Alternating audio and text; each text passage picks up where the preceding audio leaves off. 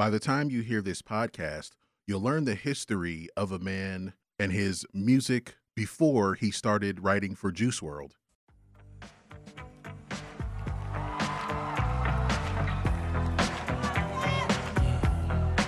This right here, tell me goes out to everyone that has lost someone that they truly love. Check it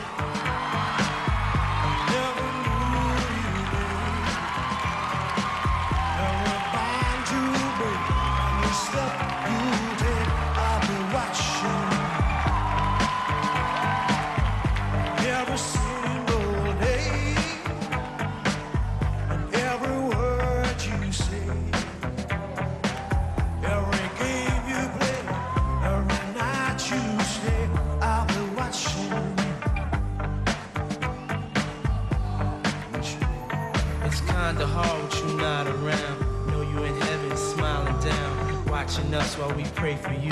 Every day we pray for you. Till the day we meet again. In my heart is where I keep you, friend. Memories give me the strength I need to proceed. Strength I need to believe.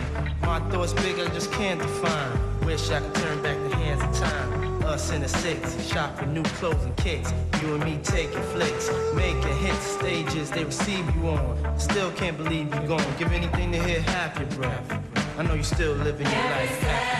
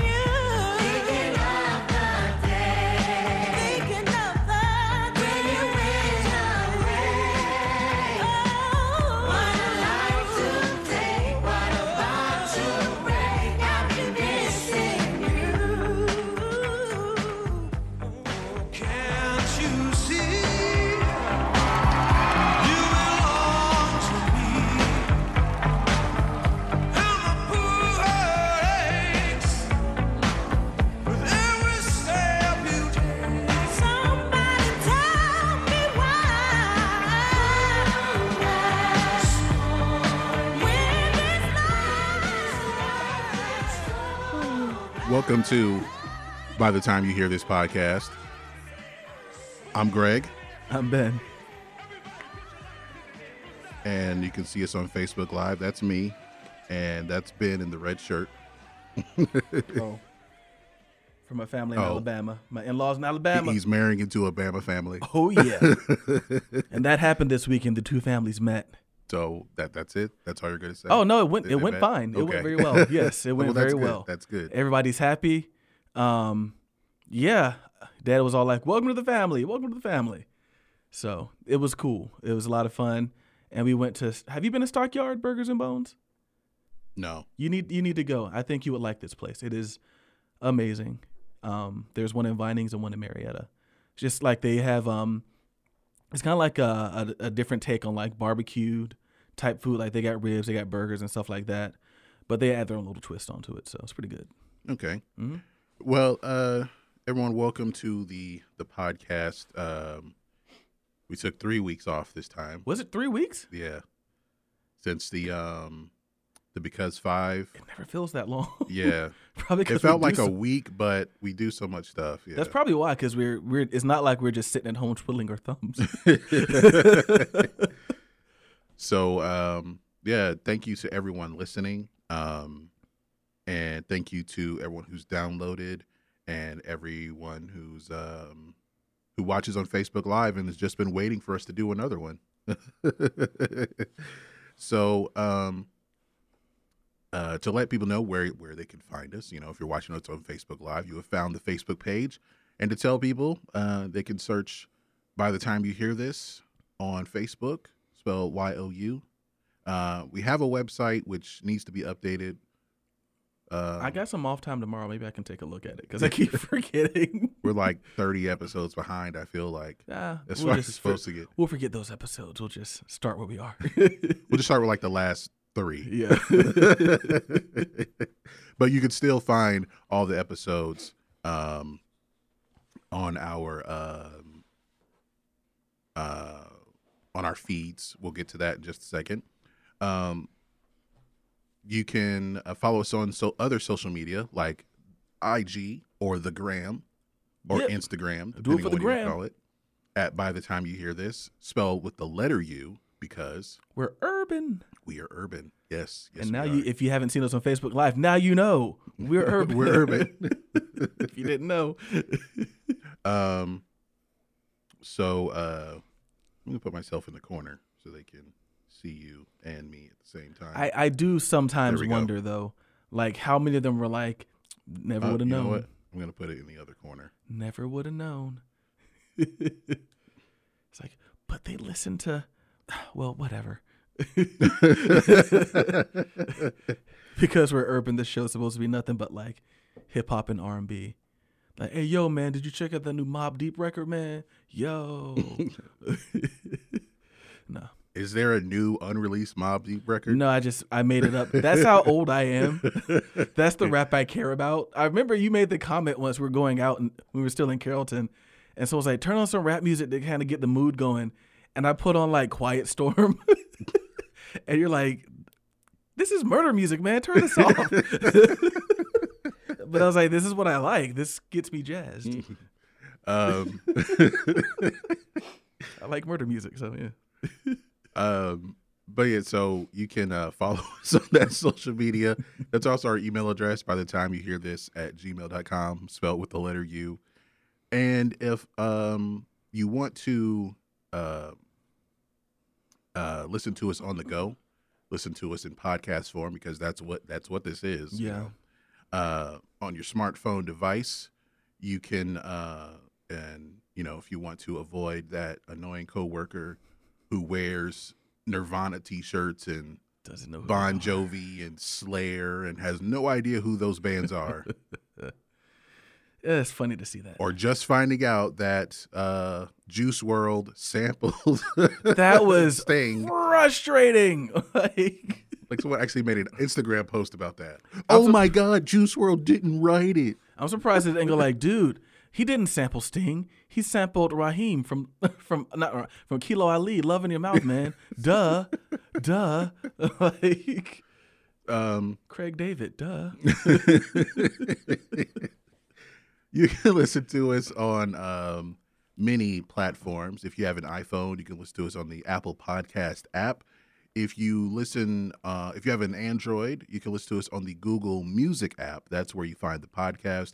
We're also on Podomatic, TuneIn, Castbox, Overcast, Otto Radio, Satchel Podcast Player, Play.fm, and any other uh, podcast aggregate apps. And of course, we're on Spotify. Uh, Big time, baby. even though they only hold 100 episodes at a time. So That's uh, if you want to start from the beginning and you're listening on Spotify, you're starting with episode nine. because is this that is for number, everyone or just us? This is everyone Huh? Because this is episode 109. Yeah, so no, you'll be starting with episode 10. yeah. so uh, the first nine episodes, um, you can go to the website. or just go to Castbox. I mean, like Castbox is really like a do all. Anything I can't find somewhere, I just go to Castbox and it's there. But as far as far as our feed, I know on the uh, uh, the Apple podcast feed, it only was holding 100 episodes. Oh, for real? Oh, damn. Okay. So you have to go to the website to get those first Yeah. those first nine if you want to start from the beginning. Um, I might go back and binge us. Is that weird? Just to see where the show has come, you know. you go It'd for it. curious. I'm curious to see. Um, I know the sound was terrible. For real. I imagine our uh, did we hit puberty during the the run of the show? Our voices are higher. Hi guys, welcome to by the time you hear this podcast. no, they're they're they're actually like like quieter. Like, welcome to by the time you hear this podcast. It's like NPR, but like struggling. Hi. Welcome to All Things Considered. uh was interesting like when you I, I searched in uh the podcast in the uh apple uh store the apple podcast like store well, you know on the device of course and you always when you look at a podcast and you're looking at what it's about you can see like um you can also listen to with the section, which are like similar podcasts, Mm-hmm. the only one listed was This American Life. Which is a podcast. I, I thanks for mentioning that because I used to subscribe to them, and when I changed phones, I stopped, and I love that podcast. Um, and I just stopped, and I don't know why. Maybe they see they sense the influence coming through. Um, yeah. Uh, so uh, oh, and also, of course, if you want to li- look for podcasts based on the uh, subject matter and on notes, you can go to listennotes.com and search for um, search for us there. On our last episode, we did a because five, no, no, yes, because five Marvin Gaye songs. No, The last episode. the last episode because five uh one hit wonders, Wonders, yeah. 2001 Yep. uh we do have a because five marvin gaye songs Yeah. episode so you can search for for that as That well That was our first of the year, I believe, wasn't it? yeah Mhm. so uh you can search for those things we also talked about norman whitfield uh britney spears um, No passion. no passion. so you can search for those um, those kinds of topics, and you should uh, you'll be able to find our um, uh, you'll be able to find our uh, our podcast there by subject matter. It may take a few. Um, it might be a few. It might be listed a little further down the search results, but you'll be able to find us listed there if you search for different musical topics. All right. Um, so let's get to our music news. So, um, actually, we should start with the charts because that will lead into our first topic. Uh huh. um, now it's been a couple of weeks since we would since we did an episode, but if we go back to the week of uh, June first, I know our last episode was posted June second, but the charts had not been updated yet. So the week of June first, the number one album was Igor by Tyler the Creator. Good or maybe we did mention this. yeah, I think so. We did mention because. I think okay. we knew it was going to be number one. Yeah. Okay, so the week of June 1st, uh, Igor by Tyler the Creator was the number one album. Number two, The Father of Asahd by the Nick Fury of music, which is DJ Khaled. Um, someone said we need to explain the nicknames again. so uh, we call him Nick Fury, the Nick Fury of music, because he brings people together to uh, do great things in music, like Nick Fury does as far as saving the world. Even though uh, he doesn't really do anything, but he gets credit. All the time.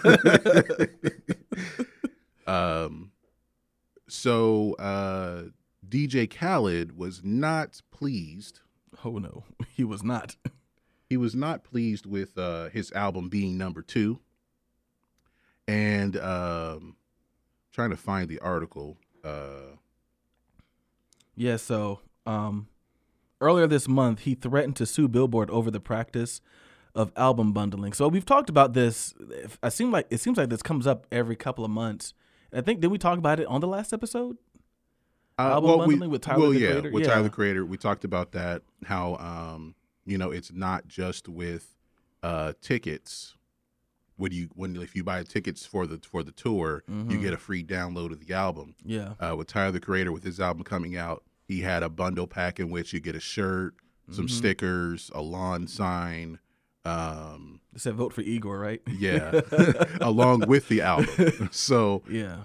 Um, So it's it's an interesting practice. I, so you know, kind of to do another a bit of a recap too. So not only did it happen with Tyler the Creator and DJ Khaled, also caused a little tiff between Travis Scott and, And Nicki Minaj. Minaj when Yeah. Travis Scott beat her out. Um, and also didn't Kylie Jenner also kind of throw up a, a promo on her page as kind of help boost it? Like I remember was a whole to do. And Nicki Minaj was not happy, but I, I feel that uh, DJ Khaled has taken it a little bit further. well, here's here's why. So, um, uh, DJ Khaled had a bundle with his album, but it was Mhm. disqualified from being added to the album sales. This is a sore loser. Um, this is from Variety. It says it has been a first class problem for Sony Music, uh, the parent company of Epic Records and Columbia Records, Uh, Epic Records has uh, DJ Khaled on their roster. Columbia Records has Tyler. After all, the top two albums in the country, what's not to celebrate but the increasingly ugly and intense squabble, which is seeing Khaled threaten to sue Billboard, has created an awkward situation for the corporate brass as it tries to keep the peace between the two sibling labels. So they're un- they're both under Sony. Everyone's winning. Like, what are we? Yeah. Um, so DJ Khaled sold 101,000 albums. Uh, That's so low. well, well, those that's how many were disqualified. Look, Oh, look, this ain't 1999. I man. know, I know. You're not going to sell a million in a day. I know, but it's just like, how far have you fallen? But I get it. I get it. Um, so his album was included with sales of energy drinks. so he has he has an energy drink. That's funny. Okay. Uh, if you buy it on shop.com, then you, you buy the drinks, you get the album. Um, right. Billboard determined that the site and its parent company, Market America, had crossed the line by encouraging unauthorized bulk sales. Oh, so he was he was okay. So okay, okay. So really, he's mad about this after what he just tried to pull. Yeah. Uh, Well, I mean, do you okay? Look at Tyler's uh, uh, bundle pack, Yeah. And then if you buy this energy drink, you get DJ Khaled's album. So people could have bought like, you know, if they bought the twenty-four pack, Yeah. you get twenty-four copies of that. Like that just seems that seems even cheaper than what everyone else is trying to do. like that's really like, oh yeah, buy a, a one dollar fifty cent energy drink and get my album. Is that that's not fair? I don't like it doesn't bother me either way. It's just a little funny that he would try to like come for them. I'm gonna sue Billboard for not letting me cheese my way to a number one record. Like, if this were 2K, that'd be cheese. That'd be the um the spin the spin button mid court.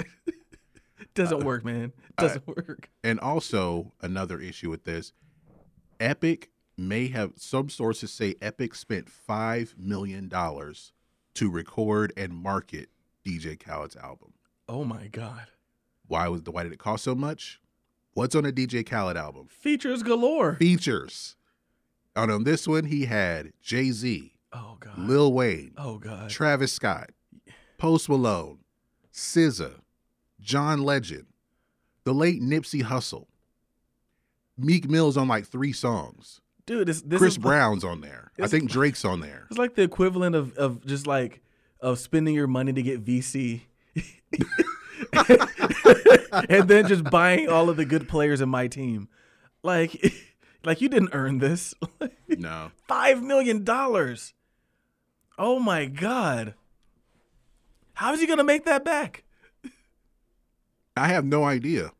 I have no idea how where what what his cut is on these albums. Because he's made a lot of money. I mean, He's the coach. his his albums have I want to say his albums have the hit songs on it. I want to say he puts out hit songs. No, he doesn't. Other than his we the best. Like that's and then he's like, I'm out. I'm good. Like wasn't there some place where he was performing? He was doing a live performance. I'm like, of what? Yeah. From what I hear, so my uh, brother-in-law, shout out to Josh, um, was at the Beyonce concert that was here, and DJ Khaled did a set, and he said it was basically him in a white jumpsuit, jumping around stage, shouting DJ Khaled, "We the best." He said it was very bad. It was a very bad show. Can't be as bad as watching the Migos. But anyway, um, AKA our friends from Gwinnett. our friends, from Gwinnett, um, because they're from Lawrenceville. yeah, with the Berkmar. yeah. That's why they're friends from Gwinnett. Um, further complicating relations, sources tell Variety. They said this is from Variety.com.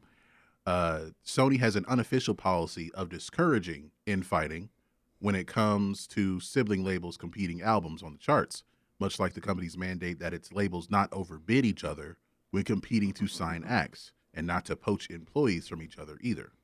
It's like a non-compete clause. Cal's displeasure with the situation has become a matter of public record. He and several associates made an in-person appearance at Sony's Mu- Sony Music's New York headquarters. So they went in there like Ice Cube. Yeah, uh, with the sans baseball bats, bat. Sans oh, they didn't take baseball bats. sans bats. What's his version? Who's on his version of no Vaseline? Let me stop. Let me let me stop. I'm sorry. because he's not gonna do it himself. No, no. he won't even hire a ghostwriter to, to write for him. No. like that. Um, he berated Epic staffers, Epic Record staffers, for several hours. Several Sony employees described hearing yelling from the Michael Jackson conference room. That's what they named it. That's awesome. At the company's Madison Avenue offices, Khaled made his way to the offices of Roc Nation, then went to Roc Nation, um, uh, and gave an encore performance. So he went and yelled at them too. this dude is too much. uh, so he is um, more upset at Sylvia Rhone, with his main complaint sitting around centering centering around issues with downloads that fans who bought into the bundle were experiencing. But while outlets like the New York Post characterized Khaled's outburst as a temper tantrum, a close a source close to the artist described Khaled as passionate and concerned, noting that he did not threaten Sylvia Rhone. She is the chairman of Epic Records. Uh, Sony Music has said they are still disappointed with DJ Khaled's display. Um, and she wasn't, and Sylvia Rhone wasn't even in town. So when he when DJ Khaled showed up, um, I wonder if they find him for this. I mean, like this is I mean, I, I don't think they're gonna like do anything. They could just say, "Look, we're disappointed." You know, he didn't do it. He didn't like destroy the offices to where they can take it out of his, um, out of his royalties if he actually gets them. Um, for as you know, much it won't be anything like that. that they spent on that damn album. But they spent five million dollars putting this album together. Uh, I think DJ Khaled probably feels like, "Hey, you guys didn't do your job. you know, you you put the money up. I did the work, but y'all were still there was still work for y'all to do. I found the I held rappers, up my end. I found the singers. Who else could get Jay Z and Drake and SZA? And I got everyone but Kendrick Lamar and J Cole on this album. and he's on the next one. They're on the next album. and it's only for scheduling conflicts. Really? scheduling conflicts prevent that from happening. They didn't say no; they just weren't available. I just imagine like I'm DJ Khaled and you just played yourself. Congratulations, you You played, just played yourself. yourself. That's crazy. Five. That's so expensive. I'm trying to think like, like how much an album like Supernatural cost. Cause like that's the only really other other than like you know some of the DJs that'll have features and stuff like that. That's crazy, man. Um, that's crazy. So uh, it said DJ Khaled 101, uh, Thousand of them. 101 did not count, Yeah. and Tyler, uh, his are somewhere between uh 68 and 74 thousand. Um, and he had four different kinds of bundles. Um, and some people describe it as just another way of payola. I just think it's just to get fans to get something more than just the album. Yeah. You get a couple of things to kind of commemorate that you bought it. Yep. Because We're talking about otherwise stickers people and will just go signs stream and- it. You know. We're talking stickers, signs, and energy drinks here. Yeah. Um, I want to see if it, is it even a good energy drink? Like. I'm I, I don't know. Um, I I I don't know where else you could even buy. Do you have to buy it like from this shop.com or is it in the in the at the Chevron next to the crunk juice? The Chevron. You're too classy. This is a boutique energy drink with a copy of Chevron, we would never sell it there. with the incomparable DJ Khaled, We wouldn't sell father of Asahd. we wouldn't sell it the Chevron. We are RaceTrac people. um, uh, it did have the most. Uh, DJ Khaled did have the the highest streaming sales and Yeah. digital sales. So, um, so uh, with that, uh, some people ask, how did they account for anomalies in the sound scan era when CDs are still selling, but you have these bundles? Um, us, uh, Jim Urie from Universal Music Group, uh, he says Taylor Swift cut a deal with Papa John's to sell her album Red with a one with a large one topping pizza for twenty two dollars. That's interesting. I didn't know that. But the pizza company didn't trust the drivers to deliver the CD. so a lot of people didn't get the CD when they ordered that bundle. That's hilarious. So uh, a lot of a lot of a lot of people didn't get the CD, and Papa John's did not pay for the albums they had agreed to buy. That's funny. Um, because first of all, this was back when Spotify and all this stuff was still around or was around. So why are you giving out CDs? Do you really think that people like, oh, I got the new Taylor Swift CD. Let me put it in my CD player that I don't have. like, what are they gonna do? Does it come with like a, a free digital copy too? Because this does me no good. Uh, Urie also said that uh, this has been going on for as long as SoundScan has been around. what the the bundling and things like that. Well, that the the whoever's number two would just he's uh, his and I quote the number two label would bitch that all of their sales weren't counted, or they'd accuse the winner of paying off independent Yeah. retailers for scans. yeah, doesn't surprise me. So he's is he calling DJ Khaled a bitch? No, I don't want me to jump into that, but but but um, I do understand his perspective. Say that hey, look, whoever's number two was going to. They, they're, they're, if they're going to be mad, they're going to say stuff like that. Yeah, So I just think it's funny that he was trying to do the same thing. Tyler just did it better. Well, like it, it I mean, he he did. It was simple. He kept it simple. It was like, yeah, let me give him some stickers and a poster. the kiss method. Keep it simple, stupid. so, um, speaking of the charts, let's get to the charts. We're going to start with the albums first, since we were just talking about the Billboard 200 chart. Uh, number one this week, debuting at number one, the Jonas Brothers. Happiness begins. We'll get to them a little more in a second. Uh, number two, Billie Eilish. When we fall asleep, where do we go? Number three, Santana. Africa speaks. he is back. This sounds like a charity album, though. this was Uh, I got I gotta look this up. Who is on this Africa Speaks album? yeah. Let me pull up. I got it. I'll pull it up. Um, this is uh twenty his twenty fifth album. Uh, it was recorded over oh, produced by Rick Rubin. Oh boy, Shangri La Studios in Malibu. I've heard good things about that place. Um, Okay, this doesn't seem to have a lot of features on it. I mean, it's not. It's it's a Santana album. It's not supernatural. Put like that. oh yeah, this it's looks not like supernatural. Yeah, this looks like a straight uh, actual Santana album. Yeah. Good for him. I, I'm glad he's still making those. All right. So uh yeah, that's number three. Number four, the prequel, an EP by Luke Combs. He's the one on uh American Idol, right? Mm-mm, that's Luke. Um, Brian. Yeah, Okay. Georgia's on Luke Bryan. I feel like that's the uh is that like you know how with rappers there's a lot of like Lils and or big something or big Mhm. somebody or just like some letters. Mm-hmm. I think in country it's Luke. Yeah, Luke um, something. It's just one of those names. Like, like what's your name? Lucas. You're now you're Luke. You're Luke. but I want to be Luke. You're you're Luke. What's your name? Lucas McGillicuddy. Mm. Mm. How about Luke Combs? What's wrong McGillicuddy? Mm, too No, ethnic. well, Luke Cuddy. How about that? Actually, I, let me see if that's somebody that exists. that's good. That's good. That's gonna be the, the next the next country superstar, Luke, Luke Cuddy. McGillicuddy. Like, that's too. Our fans can't pronounce that. No, too many letters. Takes too long to say. Kids don't have that kind of time. nope. I want to hear that Luke, Luke McGilla. Um, you know who's taking over country right now? Lil Nas X. Okay, his Yes. songs are two minutes. Yes, and there's no Luke Cuddy. We got to make that happen. If he can make a one minute song the, long enough for an Instagram video, he'd do it. Oh yeah. Uh, um, now Santana debuts at number three. Luke Combs debuting at number four. Number five, debuting at number five, "Save Me," which is an EP by Future. I don't know how good it is, I but I do think he's taking his time because it seemed like he was putting out an album every few weeks.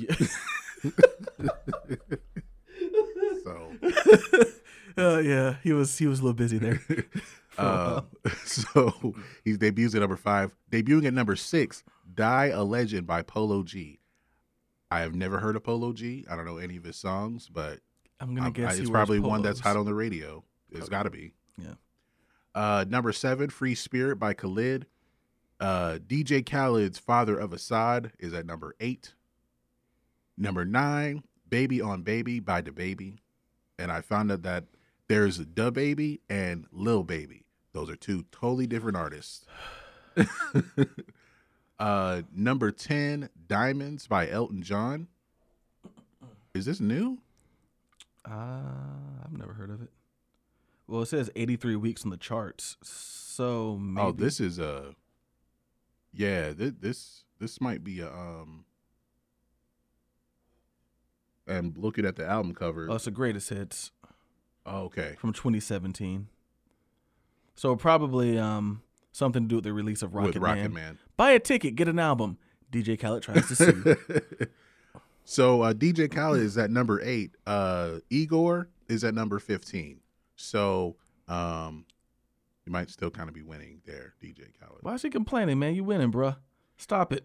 All right, let's look at the Billboard Hot 100, the top 10 songs. Still at number one. Things up. This is the song of the This is a summer. beast. Song of the Song of the summer, this right is the, here. This is the In My Feelings of 2019.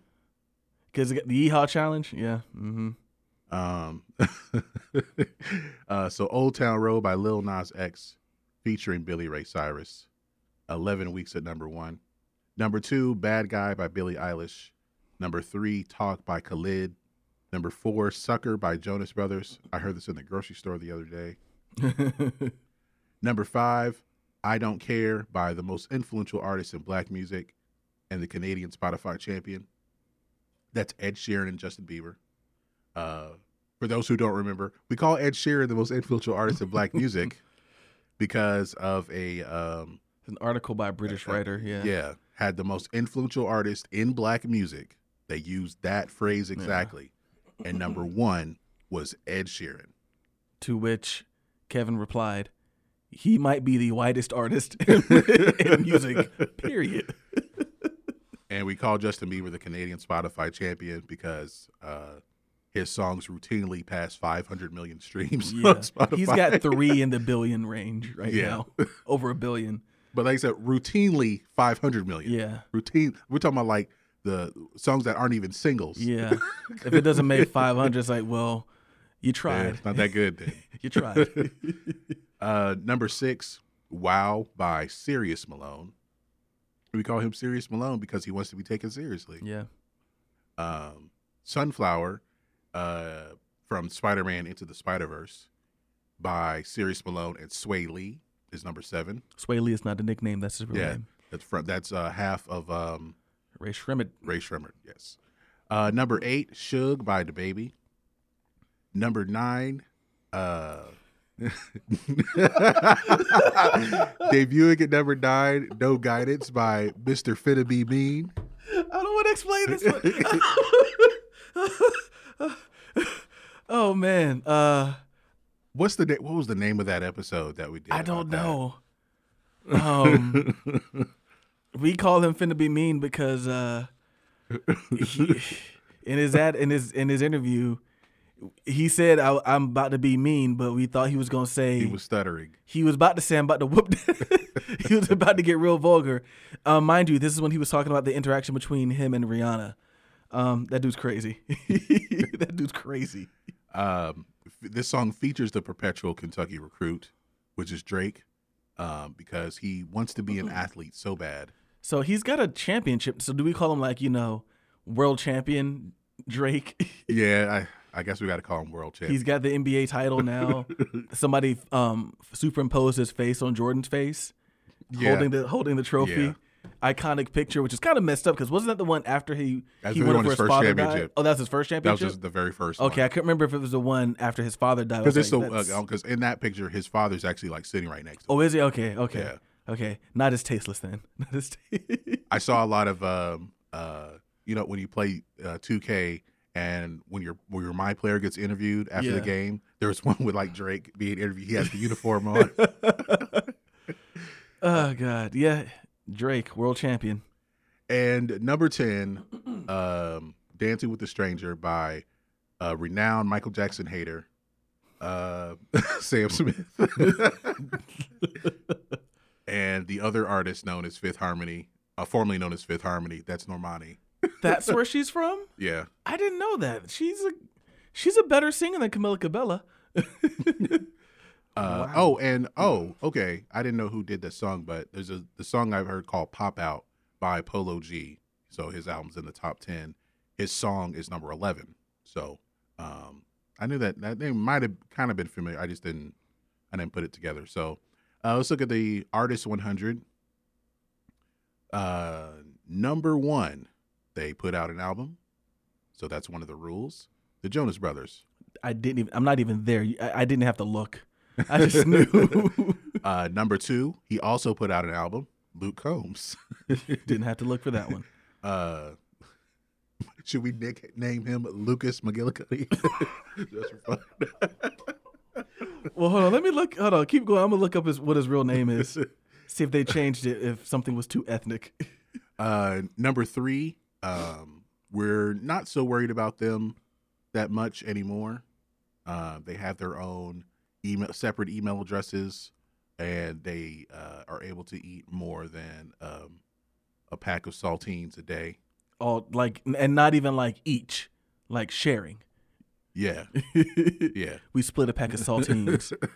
it was It was the one with two crackers in it that Yeah. you get at Wendy's with your chili. yeah, yeah. best day of their life. They had to split those, but now they each get their own. yeah, they were. They were like, we came up.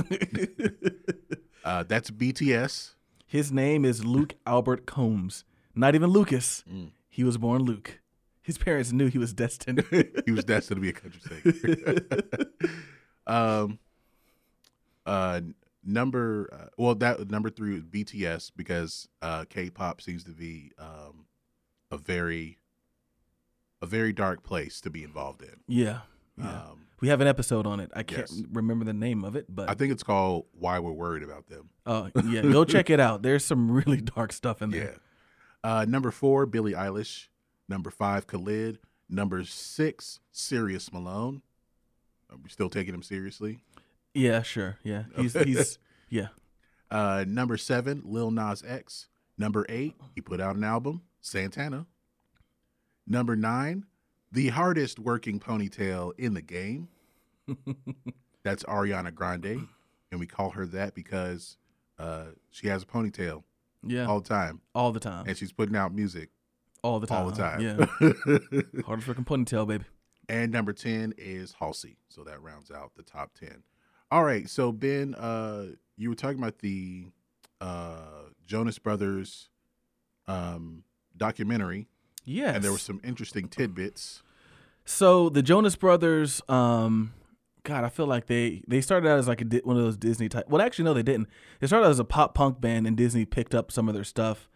And, and in this time, it was when they met um, Miley Cyrus, who was started out as the star of Hannah Montana, um, t- playing the titular character Hannah Montana. So there's a new Jonas Brothers documentary, which is funny because I don't feel they've been lo- around long enough to get a documentary, but I guess they have an interesting story.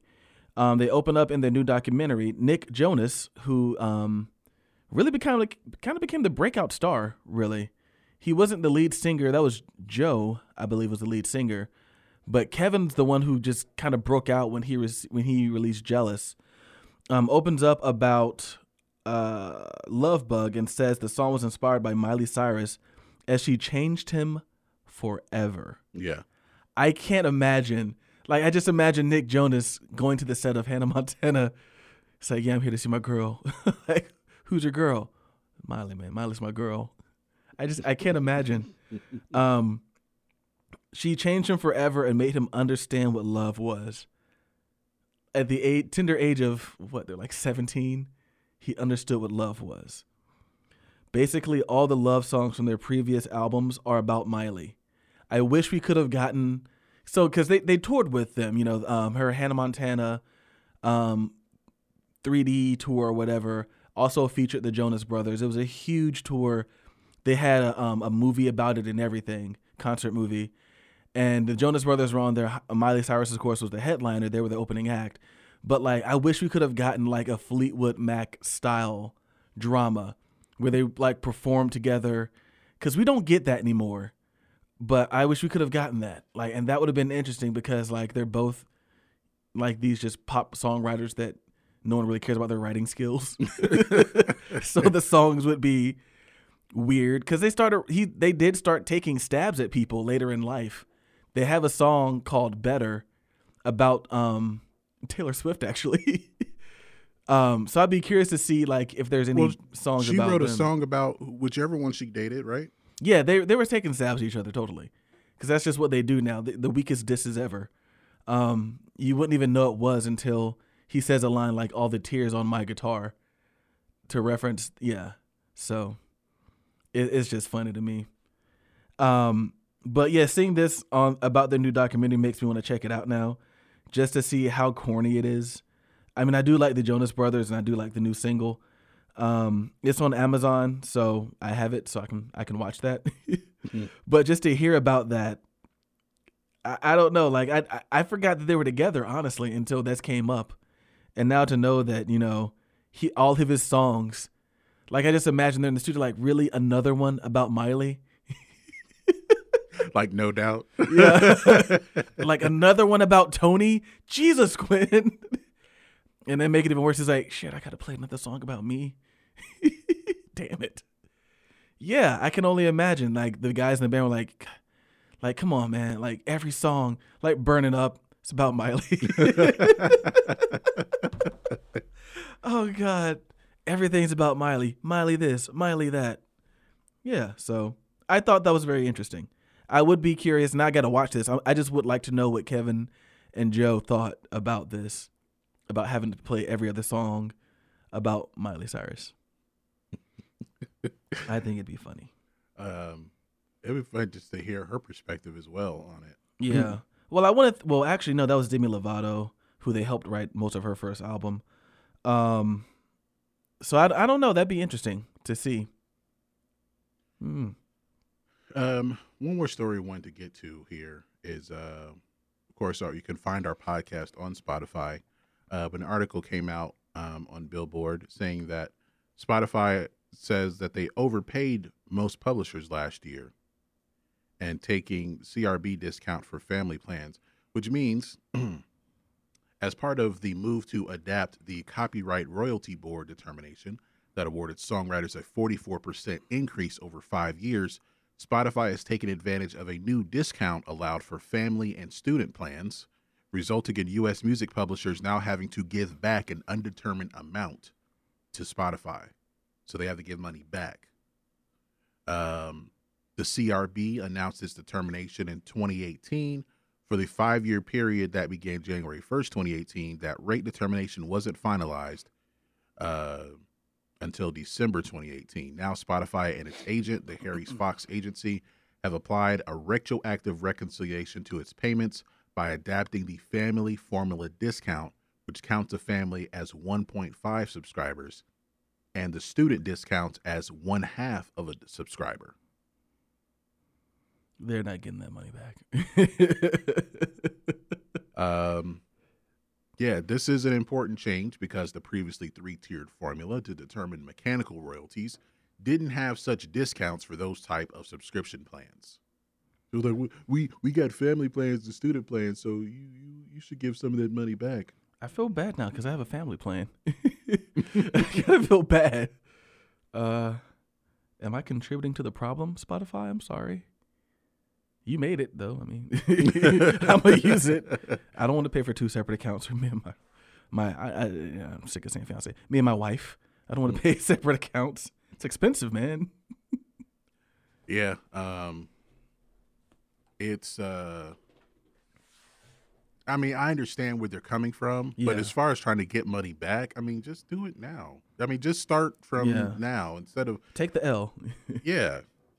I mean, it's not like you're not making any money. Yeah, you're still the largest streaming service in the world.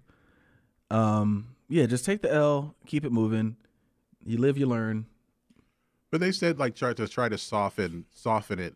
They said rather than collect the 2018 overpayment immediately, we have offered to extend the recoupment period through the end of 2019 in order to minimize the impact of the adjustment on publishing companies. Why are you trying so hard to get it back at all? Yeah, this is how you this is how you ruin a relationship. um this sounds like something they did at my old job Endeavor where they mistakenly paid this girl for her vacation time when she didn't have any vacation time and then they came to get it back from her and they wanted it like quickly like it wasn't like oh you can take a few months to get it but no they wanted it like in two pay periods and she was like oh hell no and she quit she's a good employee over over something like that, you could have just said, you know what, we have a seventy something year old woman running our books. Just take the L. or or or like spread it out. I mean, I understand them trying to spread it out even more because you know if you spread it out over, okay, um, instead of over two pay periods, we'll just spread it out over uh over eight or Yeah. ten pay period. So it's like you're missing. It's like twenty dollars less or something, Yeah, if that. or how, however much it might have been. Yeah. You know, it, it's it's like you're not you're not really missing it. I mean, you notice, but it's like okay, we're talking about a few dollars. Yeah. Versus you might be missing six hundred dollars a paycheck. Like, like you you taking like, it not not two- half a paycheck. Like, come on. Over your mistake. And we really did have a woman who had to be close to 80 years old running our books at the time. And I don't know why. I don't know why she was running the books. by herself. Essentially, yes. Uh, mistakes like this were bound to happen. I'm surprised more times it didn't happen. When I found out, I was like, maybe I need to take some vacation and get some money. Yeah, Billboard, stop trying to get your money back, man. It's okay. Just take the L. You have, yeah, like you said, they've got more than enough in the bank. I am sure of it. Yeah. Um. Okay. Well, uh, we'll find out what happens with that if if those potion companies are really gonna try to give that Yeah. money back. Um. So Ben, tell us about your earworm of the week.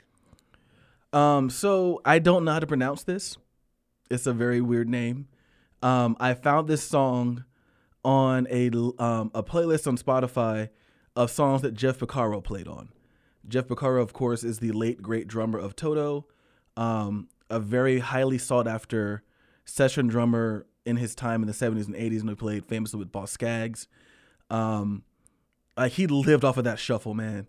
Like he he was a huge fan of um, John Bonham and Bernard Purdie. John Bonham from Led Zeppelin, Bernard Purdie, who played on, who was also a famous session drummer, most famously played with Steely Dan. Um, had what is known as the Purdie Shuffle. If you want a good laugh and a good lesson from a drummer, I suggest looking up his video explaining the Purdie Shuffle, and then how he, how he created the Rosanna Shuffle. yeah, and then Jeff Porcaro's video about how he Oh yeah, created the about the Rosanna Purdie. Yeah, Shuffle. Because with the with the Purdie Shuffle, they didn't really like that, right? They didn't What? like him. They didn't like Bernie Bernard Purdie playing that. No, no. Steely well, that really and the like bass it. player too. They didn't like him doing slap on um on Peg, but yeah, they didn't want him to do that. He did it anyway because he's Bernard Purdie. he's gonna do what he wants.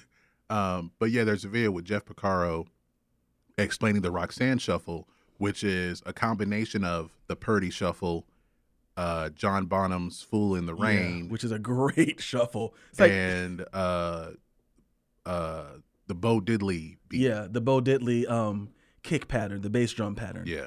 I for, good call. Forgot about that part. The the Bo Diddley.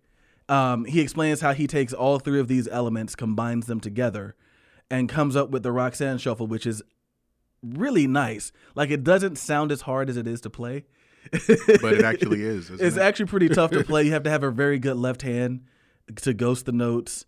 Um, and yeah, and then you know, good right hand. You just got to have a lot of um, um, appendage, I guess you could call it, independence in order to be able to play this shuffle.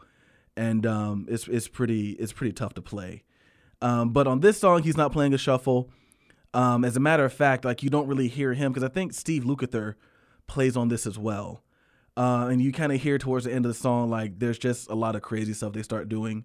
The song itself is is, is a pretty good song though, um, and I just really like it. All right, I'm gonna take a stab at this pronunciation, and think it's uh, Shaskell, Hey, your guess is good as mine, man. uh, Twinkle Shaskell, uh, from the album "Haunted by Real Life," and this song is called "Hold Me." hmm And we're gonna play it, and we'll be right back.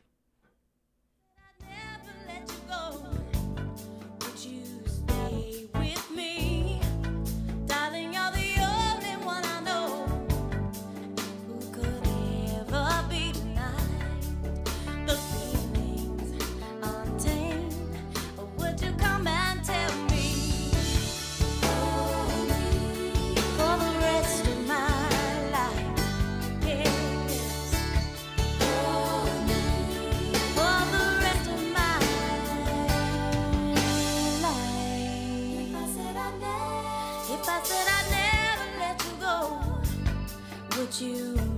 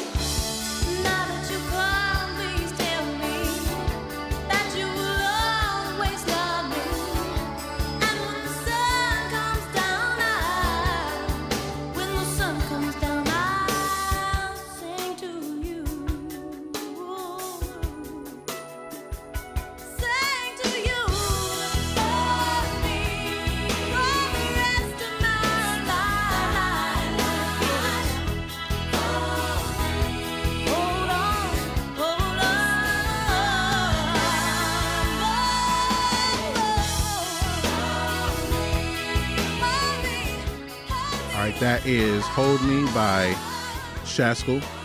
Still guessing on the pronunciation. Yeah, I might try to find out how you pronounce it. But in looking up the just looking up the name, uh, there are some connections to some previous episodes that Twinkle Shaskell might have. Okay. Uh, she sang background vocals on a song called "Broken Arrow" by, uh, well, at least the cover. Uh, I don't know if this is a cover song, but a song written by Robbie Robertson. But it was a song performed on Rod Stewart's um, "Vagabond Heart" album. That's that the one that had um the beating of my heart? Um, Or no? he has a cover of "This Old Heart of Mine." Oh, no, it's the wrong album then. No, that's not the Uh, this one had the Motown song on it. Oh, okay, okay. And um, "Have I Told You Lately," the Van Morrison cover, Mm. and um, a cover of "You Are Everything," and a cover of "It Takes Two. Was this the covers album or Sounds like it. yeah the the Robbie Robertson song? It was it was a cover of his song "Broken Arrow." Um, yeah, uh, but the album overall, um, well, the Motown song, which featured the Temptation of background vocals, Jeff Porcaro played drums on that. Nice. Steve Porcaro played synthesizer. um, another song had Steve Lukather on guitar, uh, which was produced by Trevor Horn. oh man. Um, and then another song, well, Broken Arrow, that version of Broken Arrow was produced by Patrick Leonard. yeah, he produced this uh, the Uh, album. Okay. Yeah, he produced that album. and there was another song that was produced by the song uh, Rebel Heart, the cover of It Takes Two and You Are Everything, and Have I Told You Lately, produced by Bernard Edwards. Wow. Six degrees of separation. and they all knew Kevin Bacon. I was trying to see who played bass on it because they were just like Jeff Porcaro and just the whole band. They were just they were they're so in sync and that's God. He, he's he's so good. I mean, or he was so good because he's not alive anymore, and it's just it's really a shame um, that we lost him at such a young age. Because I imagine, you know, he would be up there, you know, doing drum videos like some of the like some of the older drummers you see now coming out and doing videos talking about their techniques. All we have now is you know what he did in the past, but like I can only imagine what we would be getting from him now. And someone even like someone like a John Bonham. You know, it sucks me when you lose someone young. Yeah. You know, it, it it really does, especially when they're a great talent, and you know you just don't get to see what they could have shared, what they could have done. You know, so mm, that I'm kind of sad. Um, so we'll uh, you can find that on our BTT YHT Yes. Earworms playlist right now. Well, actually, I'm going to add it right now. So On for anyone who's listening on Spotify, um, I'm going to add it right now. So if you were looking, you want to be one be that guy. yeah, Um, the company that wants their money back, Spotify. All right. So um, we started the show with the um, MTV VMAs, the performance of I'll Be Missing You by Puff Daddy featuring Faith Evans and 112, and a special cameo by Sting, uh, the lead singer of a band called The Police. In case you didn't know that, because he is that type of famous, to where you might not have known that Sting was in a band. Yeah. you might have not known that he was in a band. Before he started writing for Juice, Juice WRLD. World. Um, is that his name now? Juice WRLD's writer. Juice WRLD's Juice WRLD's ghostwriter. um, Brings him up on stage to get the Grammy. but we're going to talk about the last album that his band, The Police, made, uh, called Synchronicity. Yeah, I was a little surprised to, to realize that this was their last album. Um, I did not realize that at the time. So that that that what a way to go out, you know. Yeah, uh, this was them at the really at the peak of their of their fame. Yeah, height of their powers, so to speak. Yeah. Um, but they just couldn't deal with each other anymore. and that's so crazy. Like, you, like they just couldn't keep it together. Yeah. because they all had they all had different ideas. Like they all came from different backgrounds. Um, you know, uh, Stewart Copeland was, you know, he has a heavy jazz influence, and Andy Stewart, I mean Andy Summers, uh, kind of a punk influence. yeah, and Sting was uh he was reading a lot. Well, I mean, like if you if you look at like where his lyrics come oh from, god, oh yeah, they're totally yeah. like he he reads like so many different things, um, and, and some not so obscure, but it'll be like he'll read like a a Tolstoy novel or something, throw it in a song. and put it in a song.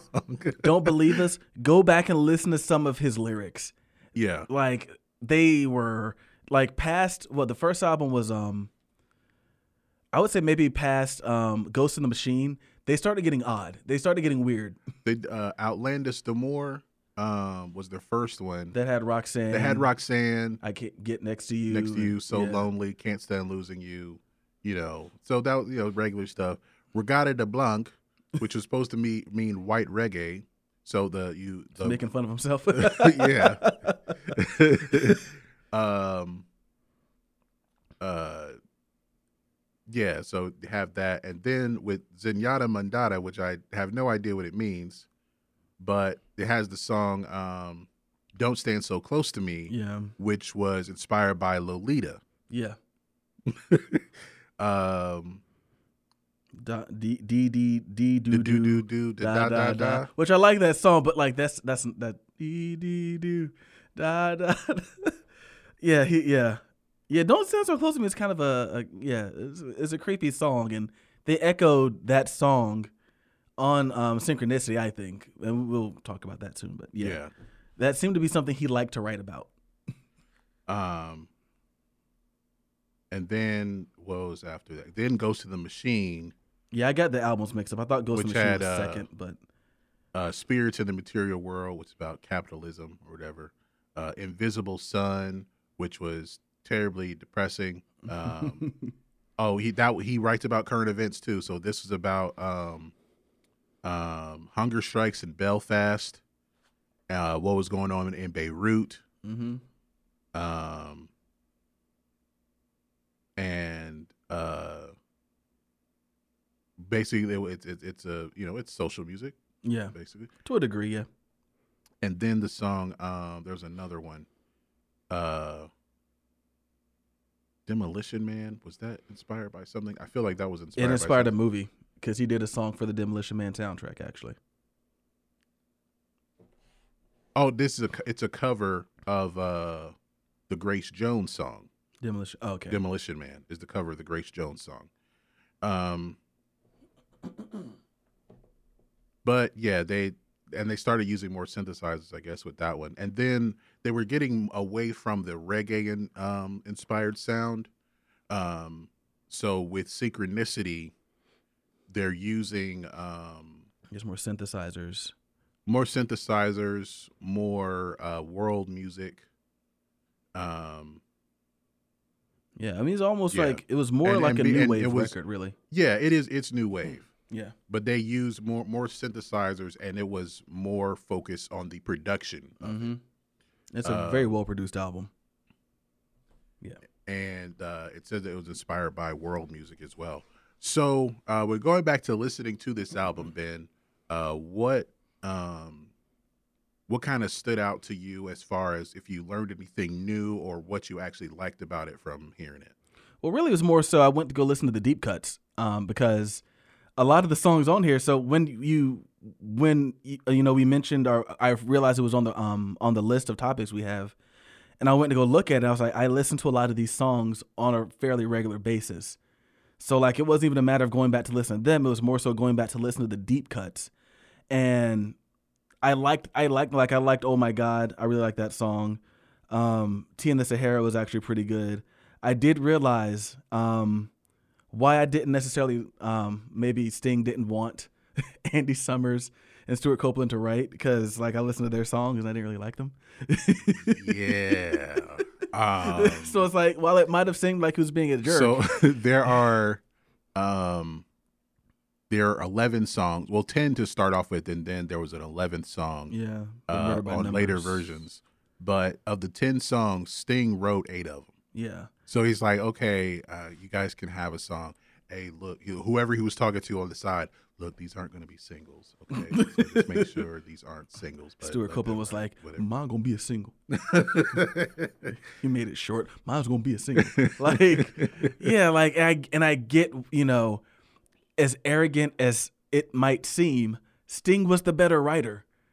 and just to give you guys an idea, Write the hot hand. we're gonna um i'm gonna i'm trying to pull up the album here.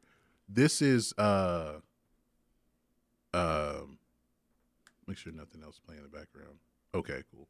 All right this is uh this is which one is it? Mother. This is mother. This is the one that andy summers wrote.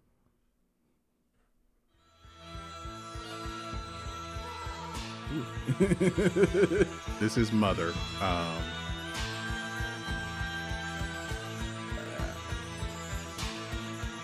what this song kind of reminded me of. I was waiting for like some regular pop rock beat to drop. yeah, I, I, I can't. not it. It never dropped.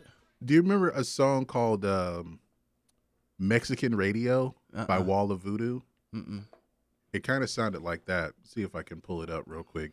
Um, but it had like it, it, I thought it was like an offbeat sound that would have like a that would sound kind of pop. Mm-hmm.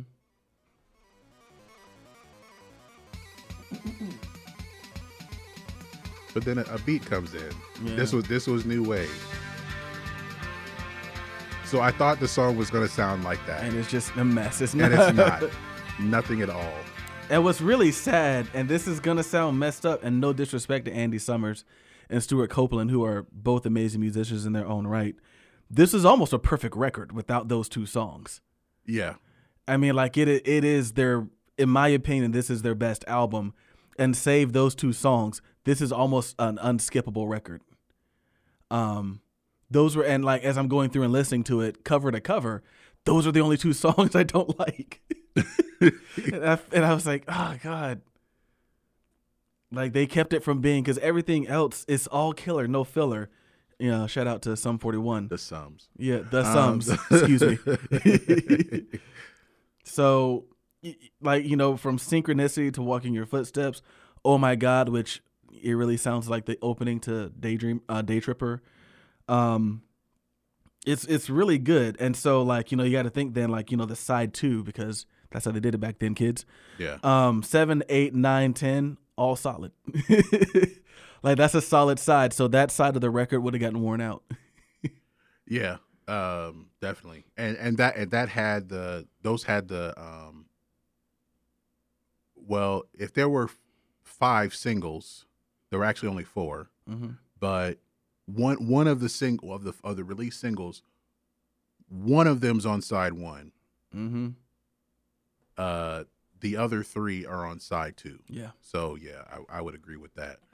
um, so like I said, uh, of the of the ten songs originally released songs, eight of them were written by Sting Yeah. by himself. Yeah.